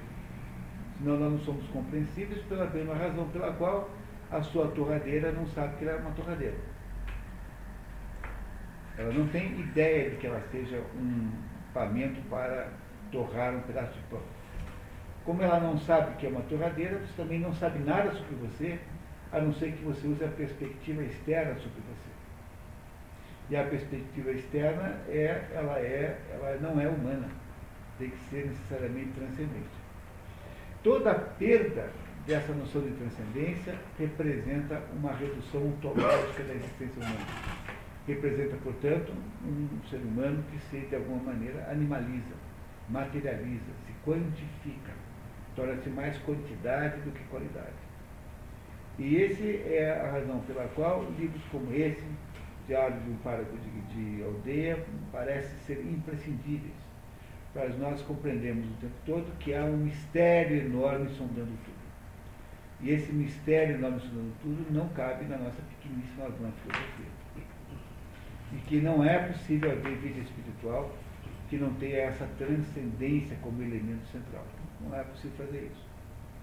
Portanto, todas as, as, as, as religiosidades que são apenas morais, elas são necessariamente religiosidades capengas, são, são menores, são pequenas. Elas não sobrevivem a nada, elas transformar-se-ão no quê? Em pequenos que, que esquemas morais, como é o esquema do grande inquisidor. Porque, no fundo, o esquema do grande inquisidor não quer diabolizar as pessoas. O grande inquisidor está querendo cristianizar as pessoas. Mas ele faz isso como? Ele faz isso por meio de um sistema de controle político, retirando, então, a, a sobrenaturalidade disso tudo, que é a razão pela qual o grande inquisitor vai lá, ameaça de mandar Jesus para a cruz de novo, dizendo que ele não tinha nada que aparecer aí, está só atrapalhando. Eles estão há mil e quinhentos anos tentando lidar com o fato de que não há nem nada evidentemente claro sobre a transcendência de Jesus. Já que Jesus não quis fazer milagres, já que o próprio Jesus não quis fazer milagres, por que, que as pessoas deveriam acreditar nisso? As pessoas acreditam na aspirina, mas não acreditam nisso. A oração parece muito menos eficaz que a aspirina. Se estiver com dor de dente, ou com dor de cabeça, parece muito mais provavelmente eficaz tomar uma aspirina do que ficar rezando cinco horas para parar. Porque se tem essa experiência prática da vida, então é muito difícil você montar uma, uma, uma, uma vida humana com base na fé. E é por isso que essa gente desiste. Desiste mesmo que eles não tenham mais intenções, eles transformam tudo em esquema de, de, de manutenção do poder. Não é? E aí você tem uma, uma destruição da pureza e da natureza, da natureza infantil da própria, da própria religiosidade cristã, que é aquilo que se quer dizer com deixar de minhas, minhas criancinhas. É preciso ter uma espécie de fé infantil nas coisas para poder acesso. Fé infantil que o padre tem. Né? Ele tem uma fé infantil. Tão infantil que se o acha inabilitado a lidar com assuntos de adulto. Né? Que não se quer que ele lide com assuntos de adulto. Pois não, Gabriel? Eu, eu não sei se pode ser bobagem o que você está falando. Né? É claro que é tudo isso de uma maneira até... É, a vida prática, tem um sentido na vida prática, né? Mas é óbvio que isso aqui é tudo uma questão metafísica, é outra coisa, é, nesse sentido aqui. Né? Mas eu reparo, né, como eu me formei há pouco tempo em arquitetura, eu tenho pouco, eu trabalho num escritório que não é meu, essas coisas todas, eu tenho pouco trabalho que é meu mesmo, entendeu? E ainda não tive oportunidade de, de, de fazer alguma coisa mais interessante, assim. Mas eu reparo, assim, porque eu gosto muito de teoria da arquitetura. E eu reparo, no geral, essa decadência do que acontece no sentido da arquitetura. Então, no começo do século vinte, veio essa história de funcionalidade, conforto ambiental. E agora chegou num ápice que é a celebração do, do, do elemento sustentável do meio ambiente, que a próxima série do CREA é a celebração disso daí, né? E até perguntei para um, para um, para um teórico de, de artes que eu gosto bastante, o Jorge Polho, ele não me respondeu ainda. Se esse sentido não está errado, eu, eu, por exemplo, eu...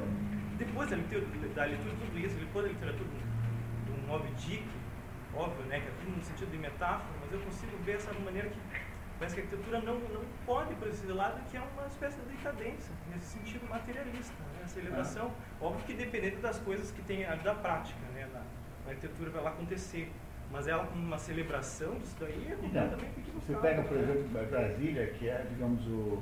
O, o, o evento arquitetônico mais vistoso do Brasil. Né? Então, Brasília, se você pensar bem, é uma cidade que foi inventada para ser é, capital de um país socialista. Que é o, o conceito de Brasília é esse, que todo mundo mora num caixote igual ao do vizinho, que é uma espécie de uniformidade absoluta. Não é? Uniformidade absoluta e todas as coisas com todas as coisas. Não há variações, matizes, não há nuances. Sim. Não é? Portanto, o que acontece é que uh, cada época produz uma determinada arte que reflete os seus, os seus sentidos da sua época. Eu tenho um estudo sobre artes plásticas, por exemplo, que é mais, que você percebe com toda clareza isso, Você percebe que as artes plásticas saem mais ou menos aí da representação do, do, do transcendente.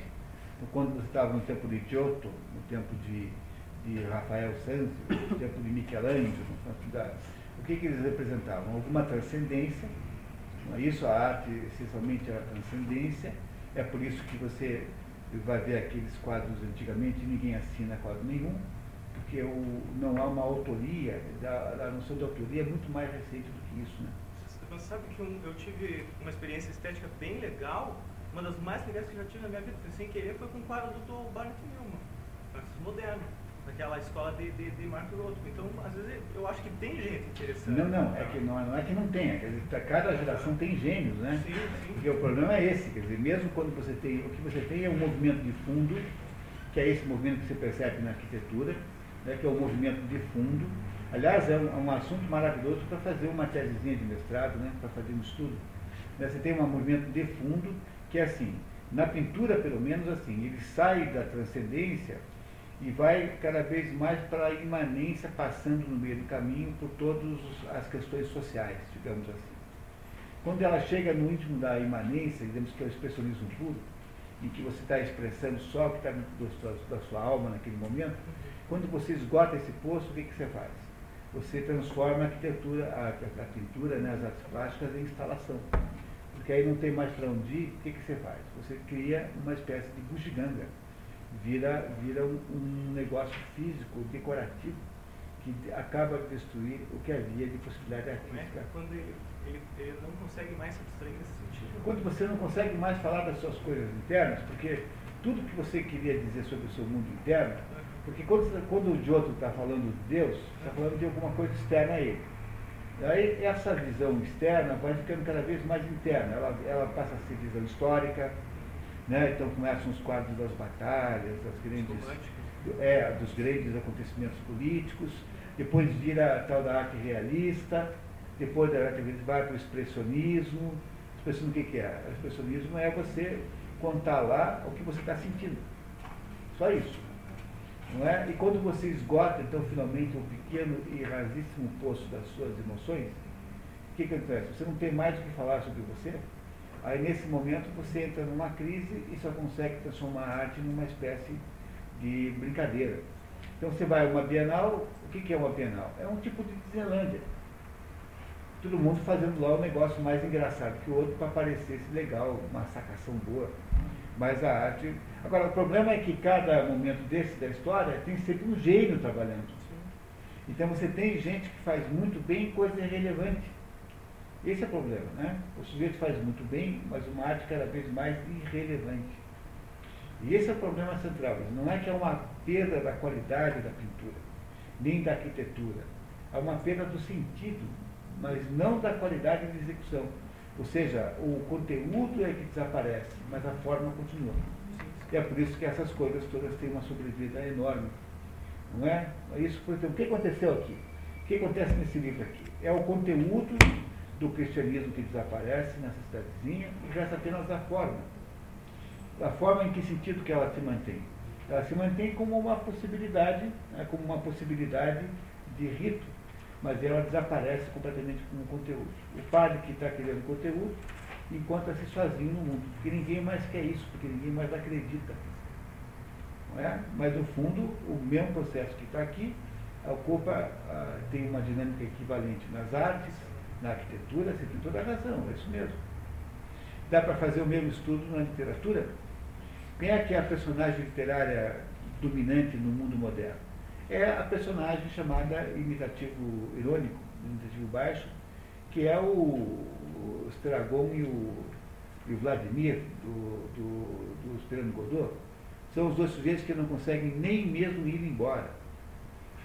A personagem, a, a, o mundo começa com Ulisses, a literatura ocidental começa com Ulisses e com, e com Aquiles.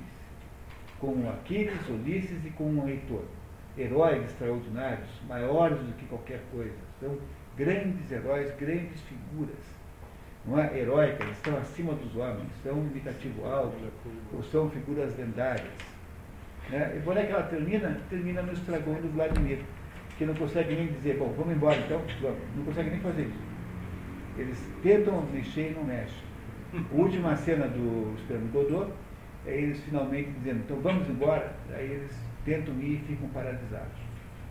Então você tem de um lado Aquiles e Heitor tentando vencer uma guerra imensa, uma guerra contra os deuses, de um lado, que é o, o, o, a personagem heróica, e na outra ponta você tem a personagem irônica, profundamente irônica, que é o Vladimir e o Stragon, que são dois sujeitos inúteis, são dois sujeitos paralisados, dois sujeitos mortos, destruídos pela, pelo destino. Esses sujeitos são os sujeitos que povoam a literatura moderna. Esse processo de perda do sentido que acompanha todas as coisas humanas. Ele é explicado magistralmente bem no Reino da Quantidade de René Guénon, que é a melhor explicação, digamos assim, estrutural sobre isso, né? E é explicado, digamos, é, conforme o, o ramo do conhecimento, por diversos livros diferentes aí que você tem. Eu acabei de comprar um livro de São Paulo chamado... É, comprei porque achei assim irresistível não ter aquele livro, que se chama, que se chama é, A Construção de Charcot. É, é um, um livro que faz uma análise do sentido simbólico da construção da Catedral de Chartres. Chartres é uma cidade perto de Paris que tem uma catedral gótica, que tem uma característica excepcional. Ela tem duas torres desiguais. As torres são diferentes uma da outra. E o fato de que as torres são diferentes, que pareceria, em princípio, um grande problema, né? Não é na prática, não sei se porque nós nos acostumamos com aquilo, porque na prática não parece escandalosamente feio, ruim. E esse sujeito faz uma análise arquitetônica desse negócio, o que é que significam aquelas decisões todas, todas aquelas coisas. Essa simbologia, ou seja, encher de conteúdo aquilo que você faz, é aquilo que se perde nesse processo que está descrito aí pelo Diário de um Pároco de Campanha. É esta, esse conteúdo que o, o Georges Bernanos tenta desesperadamente recuperar durante a sua vida, e como é muito difícil fazer isso, talvez seja até impossível, ele fará sempre um papel um pouco assim, digamos, é, um pouco, como é que eu diria, ingênuo, um pouco, um pouco sonhador demais, que é o que está, no fundo, aí por trás da força desse padre. Esse padre, ele é, ele é bem sucedido com relação ao céu, porque ele tem a força das criancinhas, que é aquilo que está escrito na Bíblia, né? Deixar vir as minhas criancinhas. Ele é uma criancinha nesse sentido, da, de uma ingenuidade natural, de uma fé ingênua e sem, sem, sem condições. Ele não tem a malícia do ser humano maduro, do ser humano que aprendeu a negociar tudo na vida. Essa falta de malícia é o que fará a entrada no reino dos céus. É isso que o padre tem e que os outros não têm. Portanto, está aí o, um, o mecanismo central pelo qual se forma a santidade. Esse é o sentido, me parece, desse livro, que é absolutamente interessante.